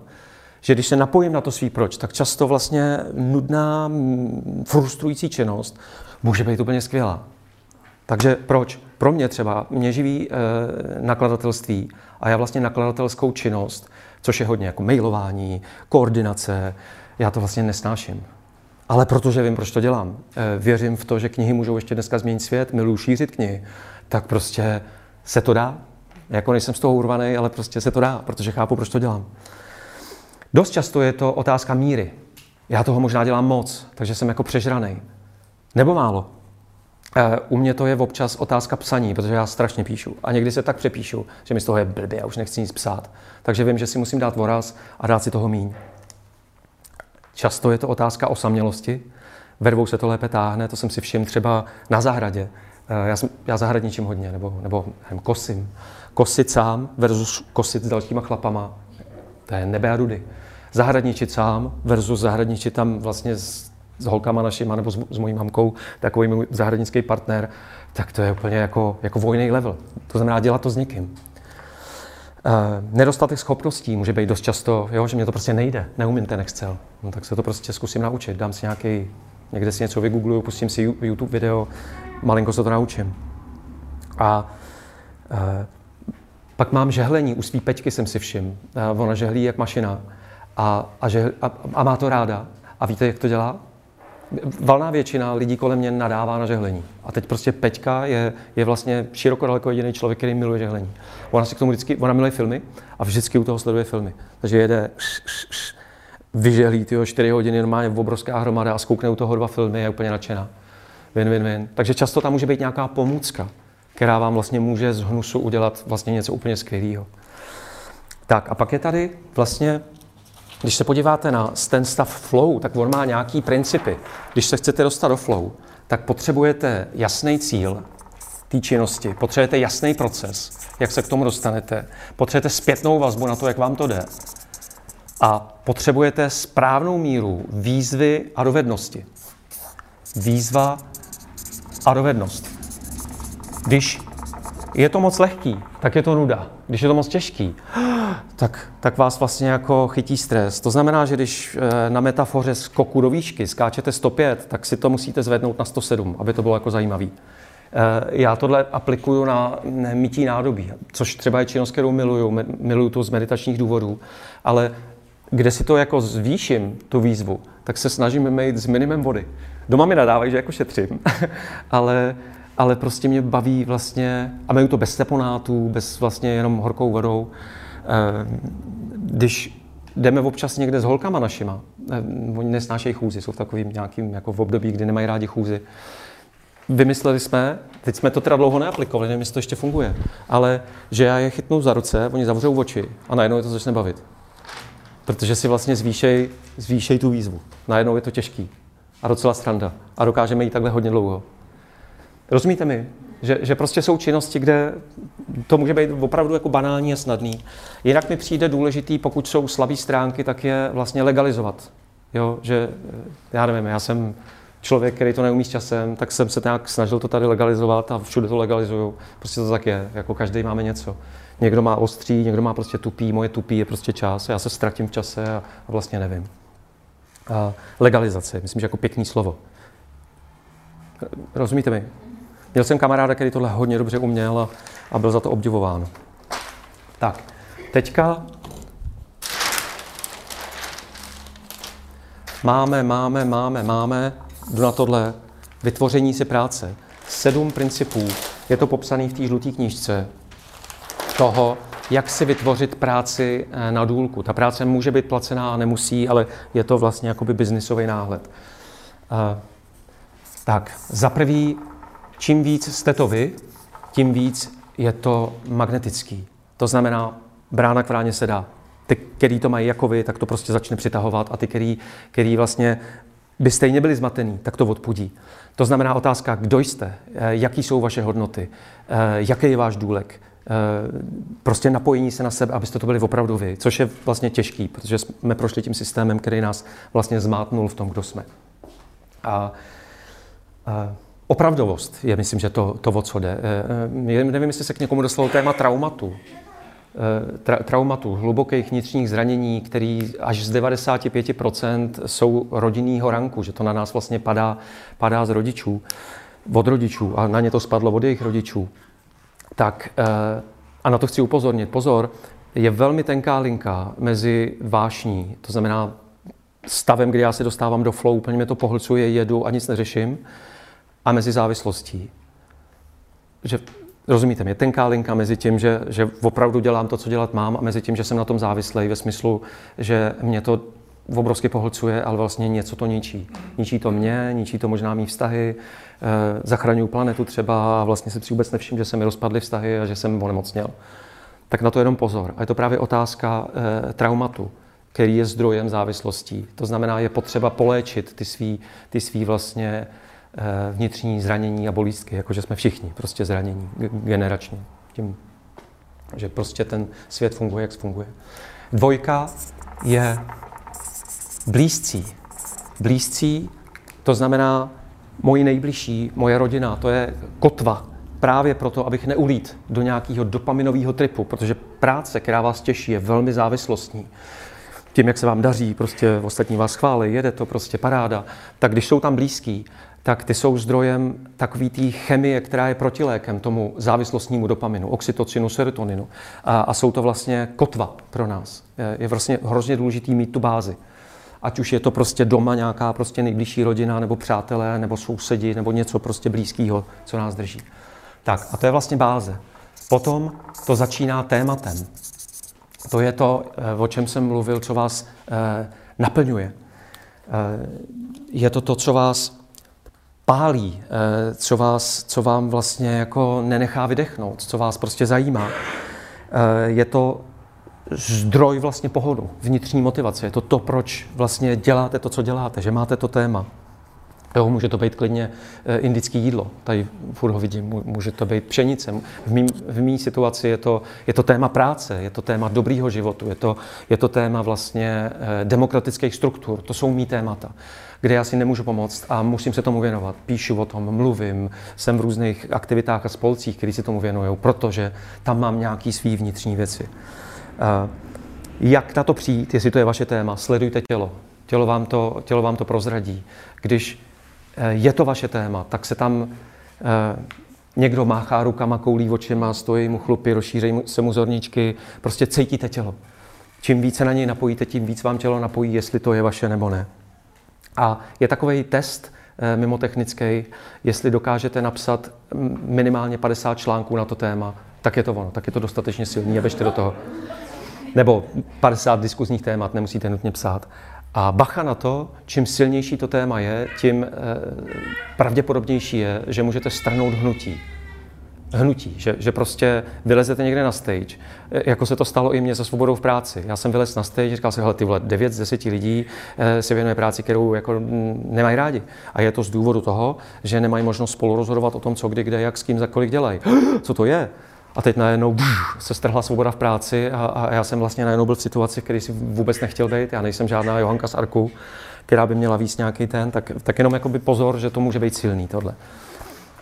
Tak, pak je potřeba něco umět v tom tématu. Dovednost. Můžete být nadšenej aktivistický vlastně jako člověk s vlajkou, který mává na lidi, aby to šli řešit, ale pokud vlastně nebudete mít co nabídnout za chvilku, tak tam jako to těžko prokape k tomu případnému jako produktu. To znamená, že to musí být přínosný. Amatérismus prostě nestačí ve smyslu amáre, milovat tu činnost. Je tady teorie 10 000 hodin, podle které se zjistilo, že k mistrovství potřebujete se vlastně propracovat. Když vaříte, tak provařit. Když píšete, tak propsat. Prostě, že to opravdu chce nějaký čas té praxe, aby to bylo k něčemu, aby to bylo přínosné. Jak projekty zadarmo, s kámošema, psát o tom, mluvit o tom, učit to. Nejlíp se člověk naučí něco, když to učí. Takže a můžete být dost často můžete být jednooký mezi slepým a králem. To je takový taky fenomén dneška, to vidíte, jak rychle se můžete vstát vlastně ve světě internetu guruem dneska. Napíšete nějaký článek a už vás zvou novináři, už jedete, už jste odborník na XYZ. Tak, 5 je renomé. Je třeba, aby si lidi začali spojovat vaše jméno s tím tématem. To znamená indické jídlo, Pepik, práce Tomáš Eisler. To znamená, když budu potřebovat něco k indickému jídlu, vím, že jdu za Pepikem. Prostě. Ví se to. A to znamená, že je důležité, aby mě lidi vnívali jako toho, který se věnuje tomu tématu. Toho, který vlastně umí poradit s touhletou oblastí. Protože čím více mi to povede, ten který nebo ten která, já to napíšu v mužské formě, nezlobte se, nestíhám ženu, tak je to vlastně protipól tomu, když bychom byli na tom žebříku, kde jste vlastně 1500 někdo. Kde vlastně, proč by za váma měli jít? Protože máte lepší cenu. Vlastně nemáte nic moc jiného, než, jo, takže ten, který. A renomé samozřejmě nejlíp vybudujete tak, že děláte poctivě svoji práci. Že to je fakt jako poctivý, plus podpořený tím, že v online světě, v offline světě vlastně vyprávíte příběh kolem toho svého tématu, příběh kolem svého života. Ten přístup je celkem velmi osobní jinak, jo, že pokud by někdo nechtěl jít z kůží na trh svojí, tak to není pro vás. Tak je fajn dostat té anonymitě toho volného trhu. Tak, pak je společenství. Společenství. Totiž čím silnější je to téma, čím praktičtější je to vlastně, přínosnější, čím více to rozkřikne, tím spíš se kolem vás vytvoří společenství lidí, který to vlastně sdílejí, který vlastně taky pálí to téma, který chtějí nějak pomoct, který se chtějí nějak zapojit. A jsou to vlastně takový ty externí kolegové, který můžete požádat. Já nevím, v našem případě máme novou knížku, pomožte nám ji rozkřiknout, hledáme kolegu, nevíte o někom, poraďte, pomožte, vybíráme prachy na neziskovku, tak tady, jako když byste mohli přispět, prosím, přispějte. A pak samozřejmě taková ta jako i podpora emoční, jakože to může být dneska těžký, tak prostě je tam smečka lidí, který vlastně se v tom, můžete být dost často osamocený v tom tématu. Víte, jak ta společnost dneska je vlastně rozdělená. A 1, 2, 3, 4, 5, 6, nezapomněl jsem nic. A teprve poslední je nabídka. To znamená, co, kde, kdy, za kolik a jak si u vás lidi můžou koupit, pokud to má být za peníze. A nemusí to vždycky být za peníze. To znamená, pokud to téma je indické jídlo, je potřeba se naučit rozlišovat tu indickou kuchyni, trošku tu naštudovat, možná se něco uvařit, zjistit, kde se to dá získat, nějak o tom komunikovat, nějak to žít, nějak to nabízet, aby vlastně se rozkřiklo, že vy jste ten, který se věnuje, nebo ta, která se věnuje tomu indickému jídlu. Začne se kolem vás tvořit smečka a najednou, mimochodem ta smečka je i báze zákazníků, z který se vlastně jako rekrutují lidi, kteří vlastně nejenom vás podporují, ale i se jim občas něco hodí z toho, co nabízíte a pak si to jako koupěj. To je to, jak si vytvořit práci. Je mi trošku rozumět, zase v tempu. Blbý, co? Nebo ještě to proberem. A teďka ty složenky už jenom. Poslední. Jak teda vlastně zmírnit dopad, protože jsme všichni, že jo, můžete buď se zaměřit na to, jak teda vydělat, anebo taky na to, a taky na to, jak vlastně to trošku ponížit, protože obzvlášť, kdo jste v nějaké korporaci a chodí vám každý měsíc ranec pořádnej, anebo nějaké odměnky a akcie a tohleto všechno, tak se vám možná stalo, že máte rozežraný břicho, že ten vlastně systém je stejný, jako když hodně jíme, že se nám nafoukne břicho a my jsme vlastně zvyklí, že všechno si pohodlně zaplatíme, nakoupíme a vlastně nemusíme přemýšlet. Akorát, že když by z toho kolotoče chtěl někdo vyskočit, tak pak dost často vyskočíte do něčeho, kde bude těch peněz míň.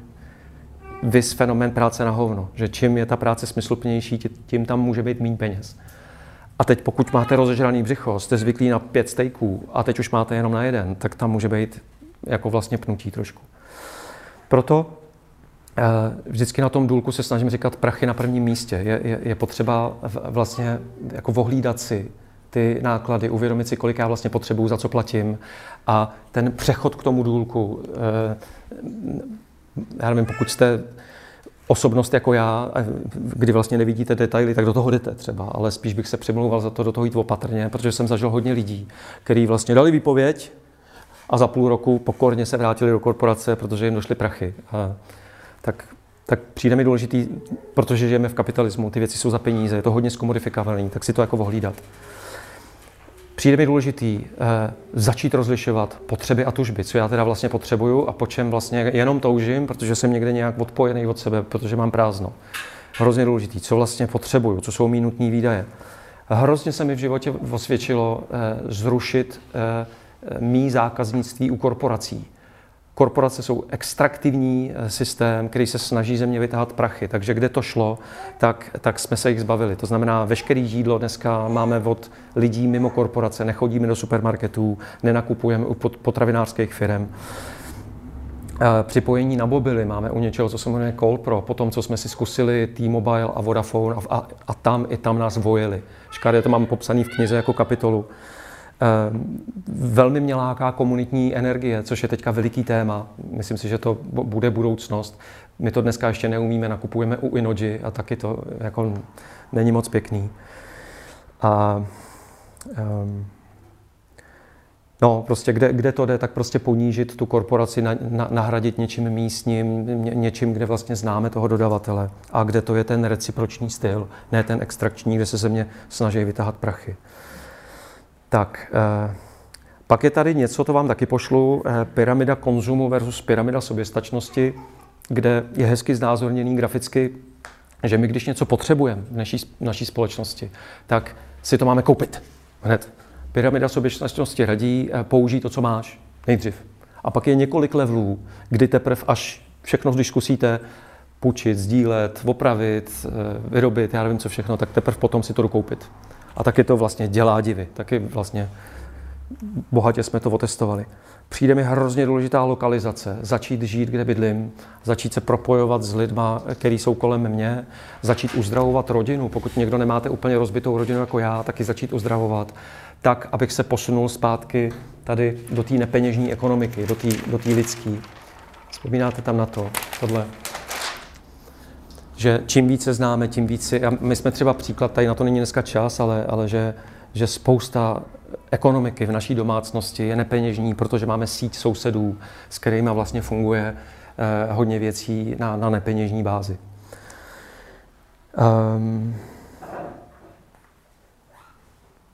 Přijde mi, že je hromada nepeněžní ekonomiky, kterou úplně jako nevidíme. Je to hezky, se to dá vidět na cestování třeba, kdy v komerčním režimu na volném trhu si koupíte cestu, hotel, jídlo v supermarketech a prostě kupujete. A nebo zkusíte takový ty modely, jako je Helpex, Woofing, Trusted House Sitters teďka vyzkoušela kolegyně, kdy vlastně jedete na určitý čas do luxusní vily někde v Alpách výměnou za to, že tam pohlídáte kočičku. House sitting. Jsou různé stránky, ona vyzkoušela Trusted House Sitters, pak je Mind My House, pak je Find a Crew, myslím. Znamená, že jsou kapitáni, kteří hledají posádku a vy prostě si odpracujete vlastně tu plavbu na lodi, čí je to vážně. To je hromada takových vlastně sdílecích služeb, který vlastně na tom cestování, řekl bych, že to je jako hezky vidět. A dá se to aplikovat na spoustu jiných oblastí života. Velmi moderní dneska je to, co vlastně pro mý babičky bylo úplně normální, dneska se tomu říká minimalismus. Prostě normální, prostě potřebujete míň, bydlíte v menším, jo, neprasíte tolik, nenakupujete blbosti, které nepotřebujete. A pak jsou tady takové ty formy sdílení, pokud jste v nějaké té sousedské komunitě blízký, tak vím voli, který sdílejí auto, my sdílíme sekačku třeba, že 3 lidi vlastně mají jednu sekačku, kde na nějakých domluvených prostě pravidlech tu sekačku používají. A není to tak, že máme ještě takový legrační malý zahrádky, jo. To ještě by bylo úplně trapný, kdybychom každý měli svoji. Ale máme tam sousedy, který mají svoje. Tak. Takže to byly nějakých pár jako typů na téma složenek, jenom myslím, že stačí si to dát do hlavy a člověk to začne vidět, že těch cest jsou prostě mraky a že i kontext tomu přeje celkem, že jsme v době, kdy je prostě potřeba šetřit. Tak a to je všechno. Já jdu jenom s dovolením nějaký shrnutí tady. Důlek, nová práce, aby to bylo postavené na našich přednostech, aby nám to dělalo radost, aby to bylo někomu užitečné, aby to zmírnilo dopad toho zdražování. Tak 7 bodů. Pokud chceme se skočit ze žebříku do důlku, tak je nutný prohlídnout tu hru, která se tady hraje, protože ona má spoustu skrytých, vlastně nevědomých mechanismů, který nás vlastně tlačí do něčeho, v čem nechceme být. Myslím, že je důležité to prohlídnout. Myslím, že je důležité si dovolit jít za tím, co mě volá, za tím, co mě těší, s tím, že mě to hlásí tělo. Ono mi to hlásí furt, jenom ho začít vnímat. Nevím, jak to, kdo umíte, jak jste kdo napojený na svý tělo a že metod napojení se na tělo je hodně. Myslím si, že velmi pomáhá, a to mám jako otestováno na vlastní rodině, žít, kde bydlíme.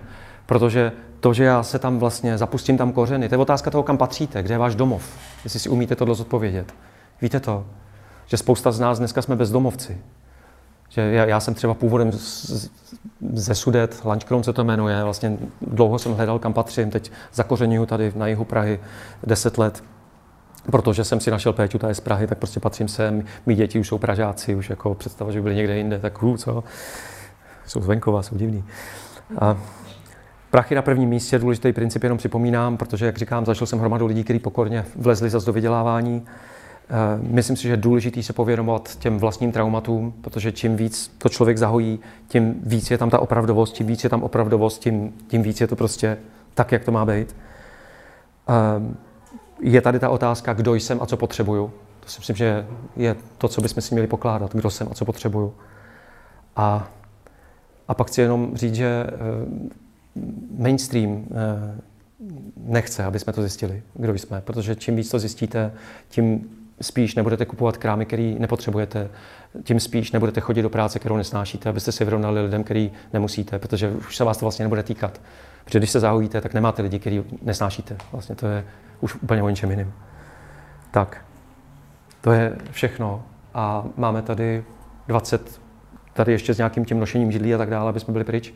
Tak řekněme 20 minut. Pojďme to ještě nějak probrat. Pojďte mi říct, jestli mi bylo rozumět, jestli jste si z toho něco nabrali. Bude tady teda to video, který snad se povede. Já vám pošlu tady, mám 4 celkem odrážky, co vám pošlu vám, co jste byli registrovaný na mým webu, jinak nemám kontakt. Takže to bude možná pod video, to dáme asi. No, to se budu. Tím to pojistíme, že jo? Dáme link pod video, jo. Tak co? Tak bylo to k něčemu, nebo? Nabrali jste někdo něco? No. No, můžu jenom, když se někdo diskuze, takže bychom nahrávali ty otázky teda. Buďte tak hodní, máme druhý mikrofon, podejte si ho. No. Ať je to i na tom záznamu. Můžu jenom mluvit. Do toho, no. Tam je to kovový, tam je mikrofon. Tam. Mně to pojmenování důlku trošku rezonuje se slovem ikigai. No, je to stejný model. Ne, nevím úplně přesně, z čeho se sestává, ale myslím, že ty elementy jsou stejný. OK, díky.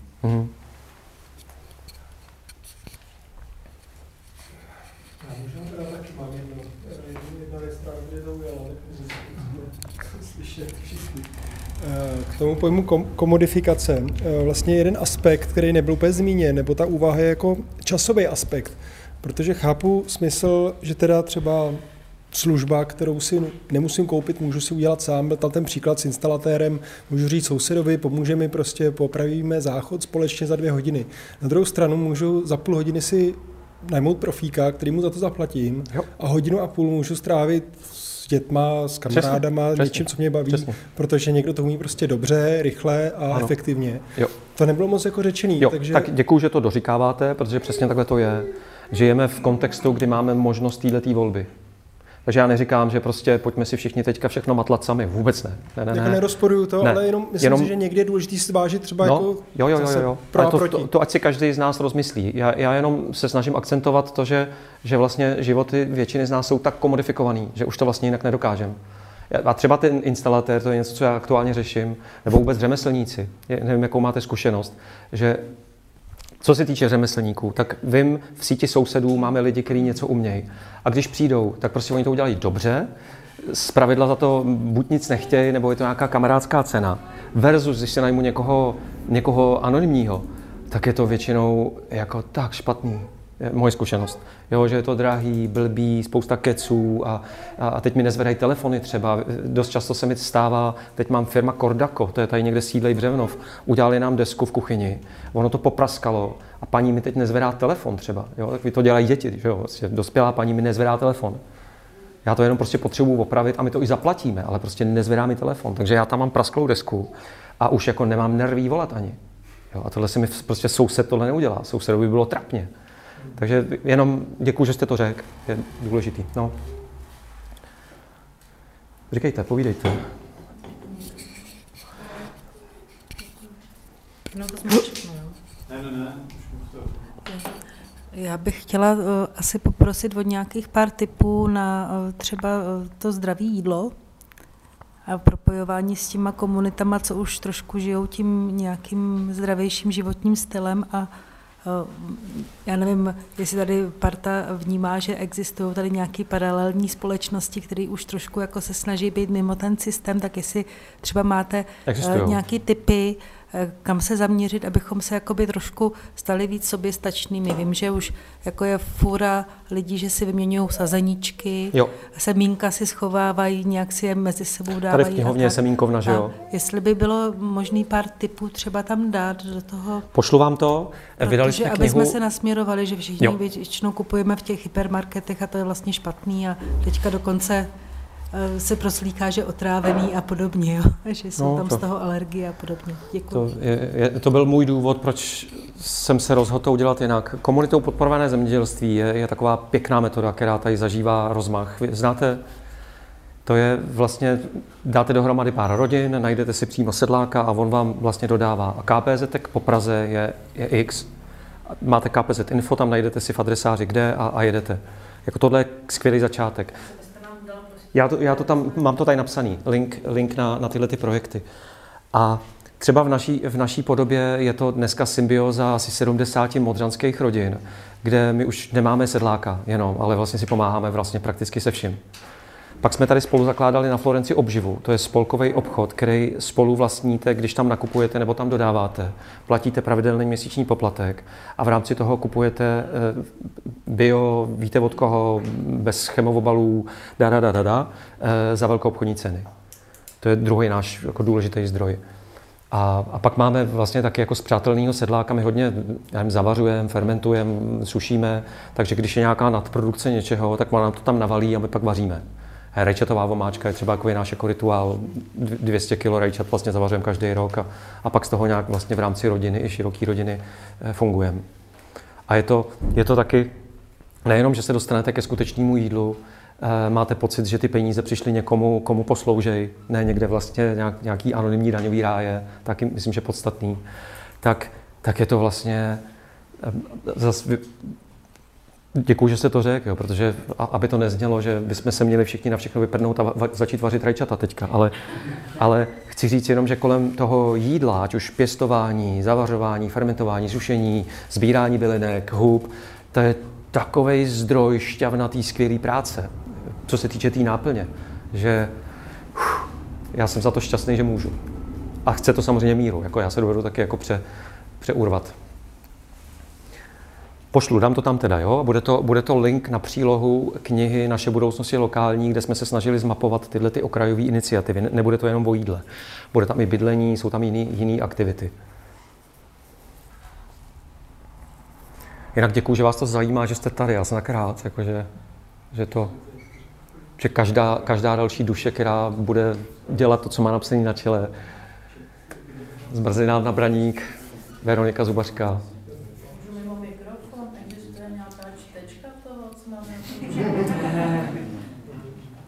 Asi ji vyvinou brzo, ještě asi není, ale myslím si, že umělá inteligence se vyvíjí takovým tempem, že nám to brzo oznámějí.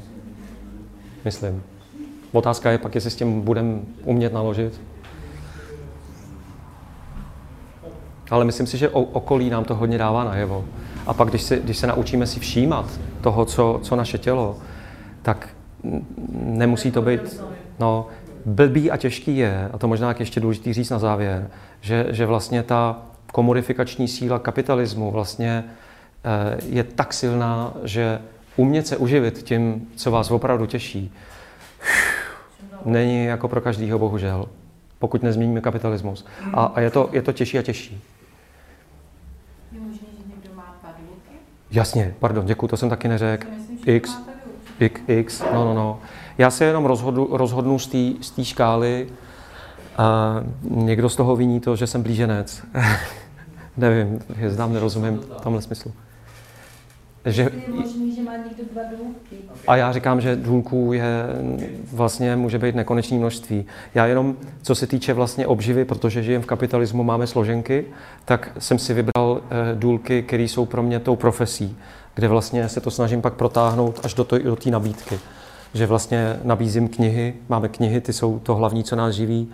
A tohle je spíš vlastně jako legrace, to je takový jako 350. A vlastně ty knihy, co já píšu, tak ty mě taky živějí docela. Jinak já jsem tady s tím nezamával. Tohle byl takový 2012 a už to teda, kdybyste to někdo chtěli, tak už je to jenom jako e-book a první třetina je přepsaná do téhle knihy. Takže tady vlastně přínosem téhle knihy je ten praktický manuál, což je poslední třetina té knihy, což mám už jako dlouho v plánu přepsat taky, aby se z toho stala samostatná kniha. Tohle byl takový jako 5letý projekt, poslední teďka nová, a tohle bylo předtím. 13 000 dní je tolik času, kolik zbývá 30tníkovi v Česku do smrti. To nám tenkrát s kamarádem bylo, tak jsme to tak nazvali. People.com se to jmenuje. Takový malinký, ve 2 to děláme, máme pár knih. No. Takže to máme vymyšlené, takže nás vlastně nakladatelství živí a pak máme hromadu různých neziskových, hezkých aktivit, kde si vlastně můžeme hrát tím, že to máme nastavený, takže složenky vlastně máme docela ošéfovaný, vlastníme bydlení, to je jako teda velký dar. Vzhledem k tomu, že já jsem hákoval v korporacích, kde mojí úlohou bylo manipulovat lidi, aby si kupovali krámy, které nepotřebujou. Proto k tomu tak tíhnu, k tomu tématu, že se stydím a snažím se to jako odčinit. Ale díky tomu máme bydlení, pardon. Jo.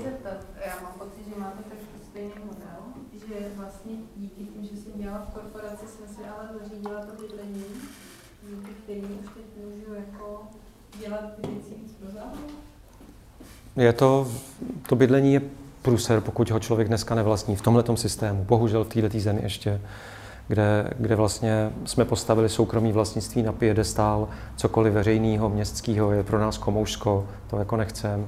Tak pak lidi, co vlastní bydlení, jsou úplně v jiný hře, než lidi, kteří bydlení nevlastní. To je průser veliký. Takže ano, no, myslím si, že jako dobrý. No. Otázka ta cena, kterou jsme za to zaplatili. Ale bylo, mléko se rozlilo, ne, nemá smysl brečet nad tím. Bavilo to teda někoho? Jo. Nikdo neviděl jsem tady žádný padající oči. Což teda my v systému my umíme jako, se tvářit, že dáváme bacha, že jo? Protože ve škole člověk musel. Jakože, vzpomínáte třeba, člověk zívnul a když zívnul, tak pak ještě jako zakýval třeba, že jako dává bacha, aby bylo vidět, že je tam. To jsou takový pěkný věci. Teď asi na podzim zase někdy v říjnu, no, že vždycky se snažím 2krát do roka, někdy 1 do roka. Jo. Teď nějak, já nevím, jak se dostanu k počítači, příští týden najdem nějaký termín. Co témata nebo eco-village a podobně? Eco-village jakoby skutečně komunitní systémy. Já jsem velký fanda. Máte zkušenost jenom nějaký takový? No, ne, já jsem byl v jediný na severu státě New York, Eco-Village Ithaca. Byl jsem tam proto, že jsme tam byli za autorem jedné z našich knih, 2krát, naposledy v říjnu. A kdo to neznáte, tak je to vlastně takovej moderní způsob uspořádání bydlení, kdy každý má soukromý prostor. V jejich formě, ta jejich forma je městská. Přestože se to jmenuje ekovesnice, tak je to vlastně spíš co-housing. Každý má nádherný pasivní barák, ta vesnice se stává ze 3 čtvrtí. Není to moc velký, je to prostě, nevím, v každý čtvrti 20 baráků třeba. A v každý čtvrti je common house, společný veliký dům, kde máte profesionálně vybavenou kuchyni, obrovskou jídelnu, hromadu zašívárníček, internet a tam se ty lidi vlastně, jsou tam nějaký vlastně společný véči, společný akce, debaty, můžete tam ustájit svoji návštěvu, když ji nechcete mít doma a je to vlastně, je tam spousta krásných věcí, především když máte děti nebo starý rodiče, protože tam je ta smečka, zároveň tam máte ten soukromý prostor. V tom je to kouzlo, že lidi mají soukromý prostor, ale zároveň, když chtějí, tak můžou vylízt do toho společného, což my většina z nás nemáme. Většina z nás máme ten soukromý jenom. A pak za tím společným jezdíme, kam, že jo. No, ale musím říct teďka po těch 4 letech, co jsme se viděli, tak je tam spousta i věcí, které člověk nevidí. Jako, že to není tak ideál, že je tam spousta prostě jako i otazníků. Ale je to teda o několik levelů vejš než naše soukromé bydlení. No. Třeba to, že jim to stárne, že jsou pravidelně nějaký domy na prodej a lidi starší mají cash často, zatímco rodinky si musí vyřizovat hypotéku, takže ty lidi, kteří prodávají ten dům v té ekovesnici, to prodají těm starším. A najednou se stane, že tyhle kamarádi mají 2 děti a že ty děti už tam nemají vlastně děti, protože to zestárlo. A teď o tom jako debatujou, ty starší lidi se cítí dočený, že jako co, prostě my tady to. A starý lidi to hodně přitahuje, protože tam je ta osamělost. Takže tohle tam řeší teďka, no. Ale je to možná proto, že to je mladý projekt, asi 30 let, takže ty děcka, co odešly, že děcka většinou odejdou, že jo? A ještě je to vlastně nepřitáhlo nazpátek. Ještě jsou jako vlastně ve světě. No a tady je Země souznění, u nás asi znáte ten projekt, možná to jsou takový průkopníci, tedy naši mají nějakou, koupili bývalou sudeckou obec na Karlovarsku a jsou v nějaký fázi vlastně jako debat, ale jinak tady já bych dal dohromady asi 5 takových punkových projektů nějakého sdíleného bydlení. Taky myslím, že to tam máme v té knížce. Ale když se podíváte na mapu tohoto sdíleného bydlení, tak od až dál je toho hromada. A u nás není jako de facto nic. Takže asi jako to komoušsko tady jako nedůvěra. Mám pocit, že hodně soudíme jeden druhýho, jo? Že prostě ten má blbý myšlenky, ten je trošku moc fialovej, ten je moc žlutej. Že k tomu musíme nějak asi dorůst. Ale děkuju, že to zmiňujete, protože to je jako... Mluvil jste na vzdělání vůbec systém. Vlastně ten současný systém to vzdělání vlastně připravuje ty zaměstnance na ten systém, který pak následuje. No. A jak to máte dneska, nevím, 18 let celá další ti vzdělání, já nevím, ať už unschooling a jak k tomu to přistupuje? No, můžeš to nějak zopakovat? Jo, esenci, jestli jsem chyt, vzdělávací systém, který dneska připravuje zadání, to je taky důležitý možná, je to tady kolik, 276 let starý, ten náš vzdělávací systém, povinná školní docházka. Úlohou tenkrát bylo výchova dělníků pro tehdejší rozjíždějící se průmysl a vojáků pro války. To bylo zadání. Jak šel čas, přibyla ještě jedna úloha nevyřčená, nemluví se o tom. Většina lidí odjíždí do zaměstnání, dominantní způsob obživy, potřebujeme hlídací službu pro jejich děti. Takže státní školní systém je hlídací služba pro děti zaměstnanců. No, teď, protože tady máme tenhle ten mocenský systém, který vlastně potřebuje ty dělníky, tak o co je tady větší moc, o to je menší pravděpodobnost, že se zadání pro vzdělávací systém změní. Oni žádný absolventy Summerhillu, Sudbury, homeschoolingu nepotřebujou. Oni nepotřebují žádný vlastně kreativní celý lidi, kteří jsou napojení na sebe. Oni potřebují ty dělníky, kteří budou nakupovat, kteří budou pravidelně chodit k volbám a budou tam hrát tu hru na pravici a levici a vybírat si ty kluky z plakátu. To potřebujou. Ale pokud my máme vlastně mít nějakou budoucnost a že jsme dneska ve stavu, kdy už vlastně jde o přežití tohoto druhu. Kdo jste viděl Extrapolations? Předzvěsti, můj oblíbený depresivní seriál teďka. Tak vidíte, kam až to může jít. Takže já si myslím, že jedna z věcí, která se musí změnit, je právě ten vzdělávací systém, kde to základní, co se musí změnit, je to, že přestane být povinnej. A že základem bude sebeřízení. Máme tady hlavní ideoložka vlastně tohoto přístupu, je Jana Nováčková, vydali jsme jí knížku, kterou spolu, je to náš největší bestseller, to je pro mě obrovská naděje, že lidi čtou tyhle ty knihy, jo, že to se prodává po stovkách. A pro mě od Jany Nováčkový přišlo jedno, já to teď všude vyprávím na všech besedách, protože jsem od ní dostal právě obrovský aha.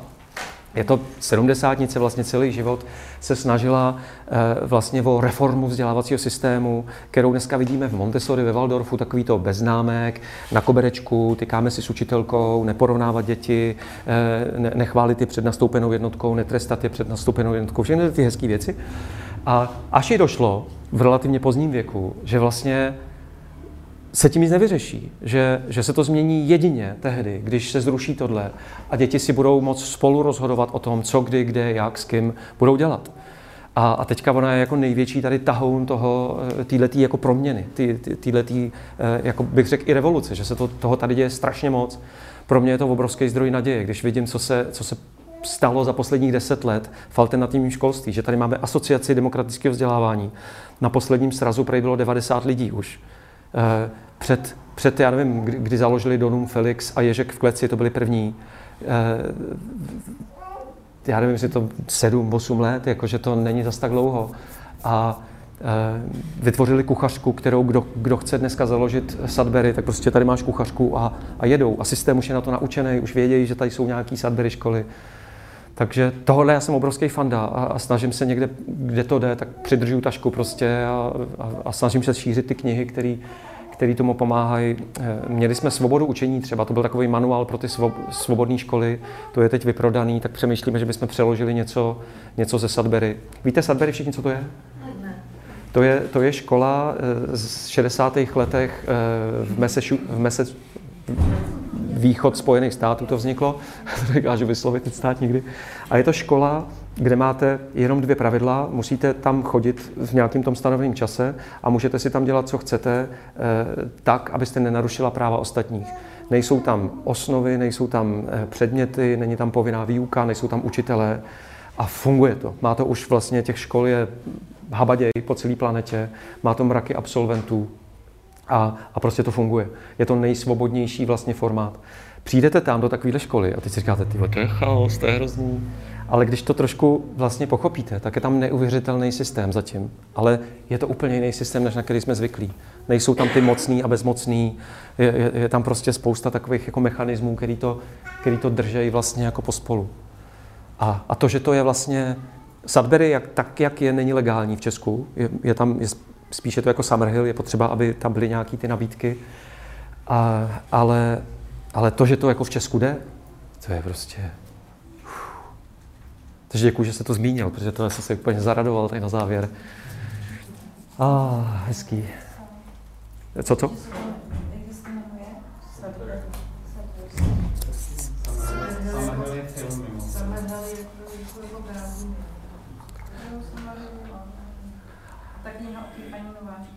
Respektovat a být respektován. Původně to byli 4 autoři, teďka to napsala s paní Nevolovou, teď jsou 2. Což je taky, jako vemte si, jak moc my žijeme dneska v despektu tady, jako když si pustíte média, když kouknete na sociální sítě, tak vlastně jeden uráží druhýho, máte pocit. A teď tady jako kniha o respektu je náš největší bestseller. Chápete to? Jako něco se děje, je to dobrý.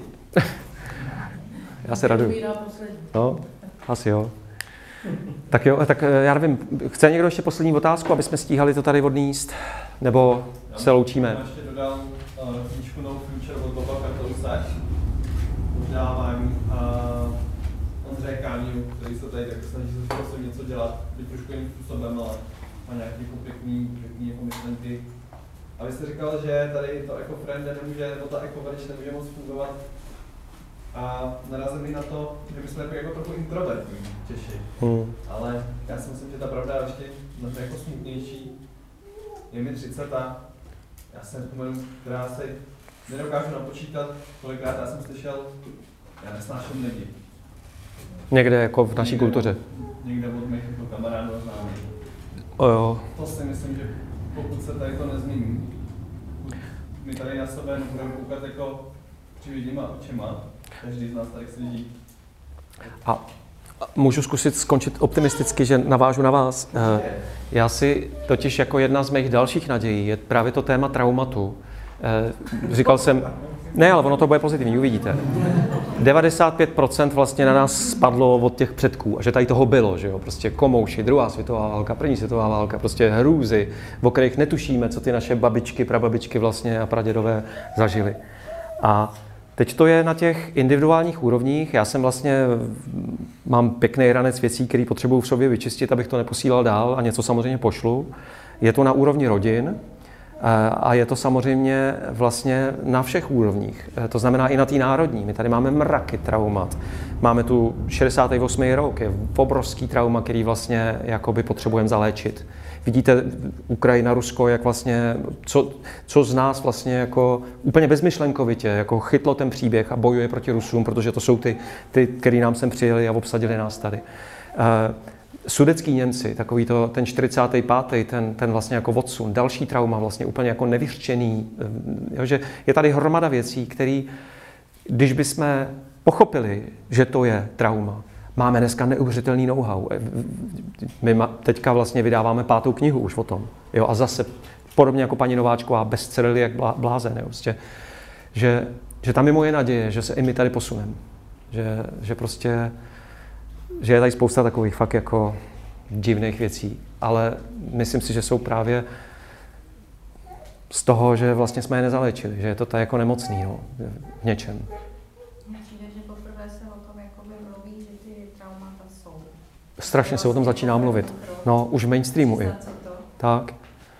Nám ty knížky, ten Gábor Maté, to prostě byla okrajová literatura. Pak přišel film Moudrost traumatu, jestli jste neviděli, tak se mrkněte, to je oči otevírající. Najdete to na moudrosttraumatu.cz, je to tam, myslím, že volně ke zkouknutí.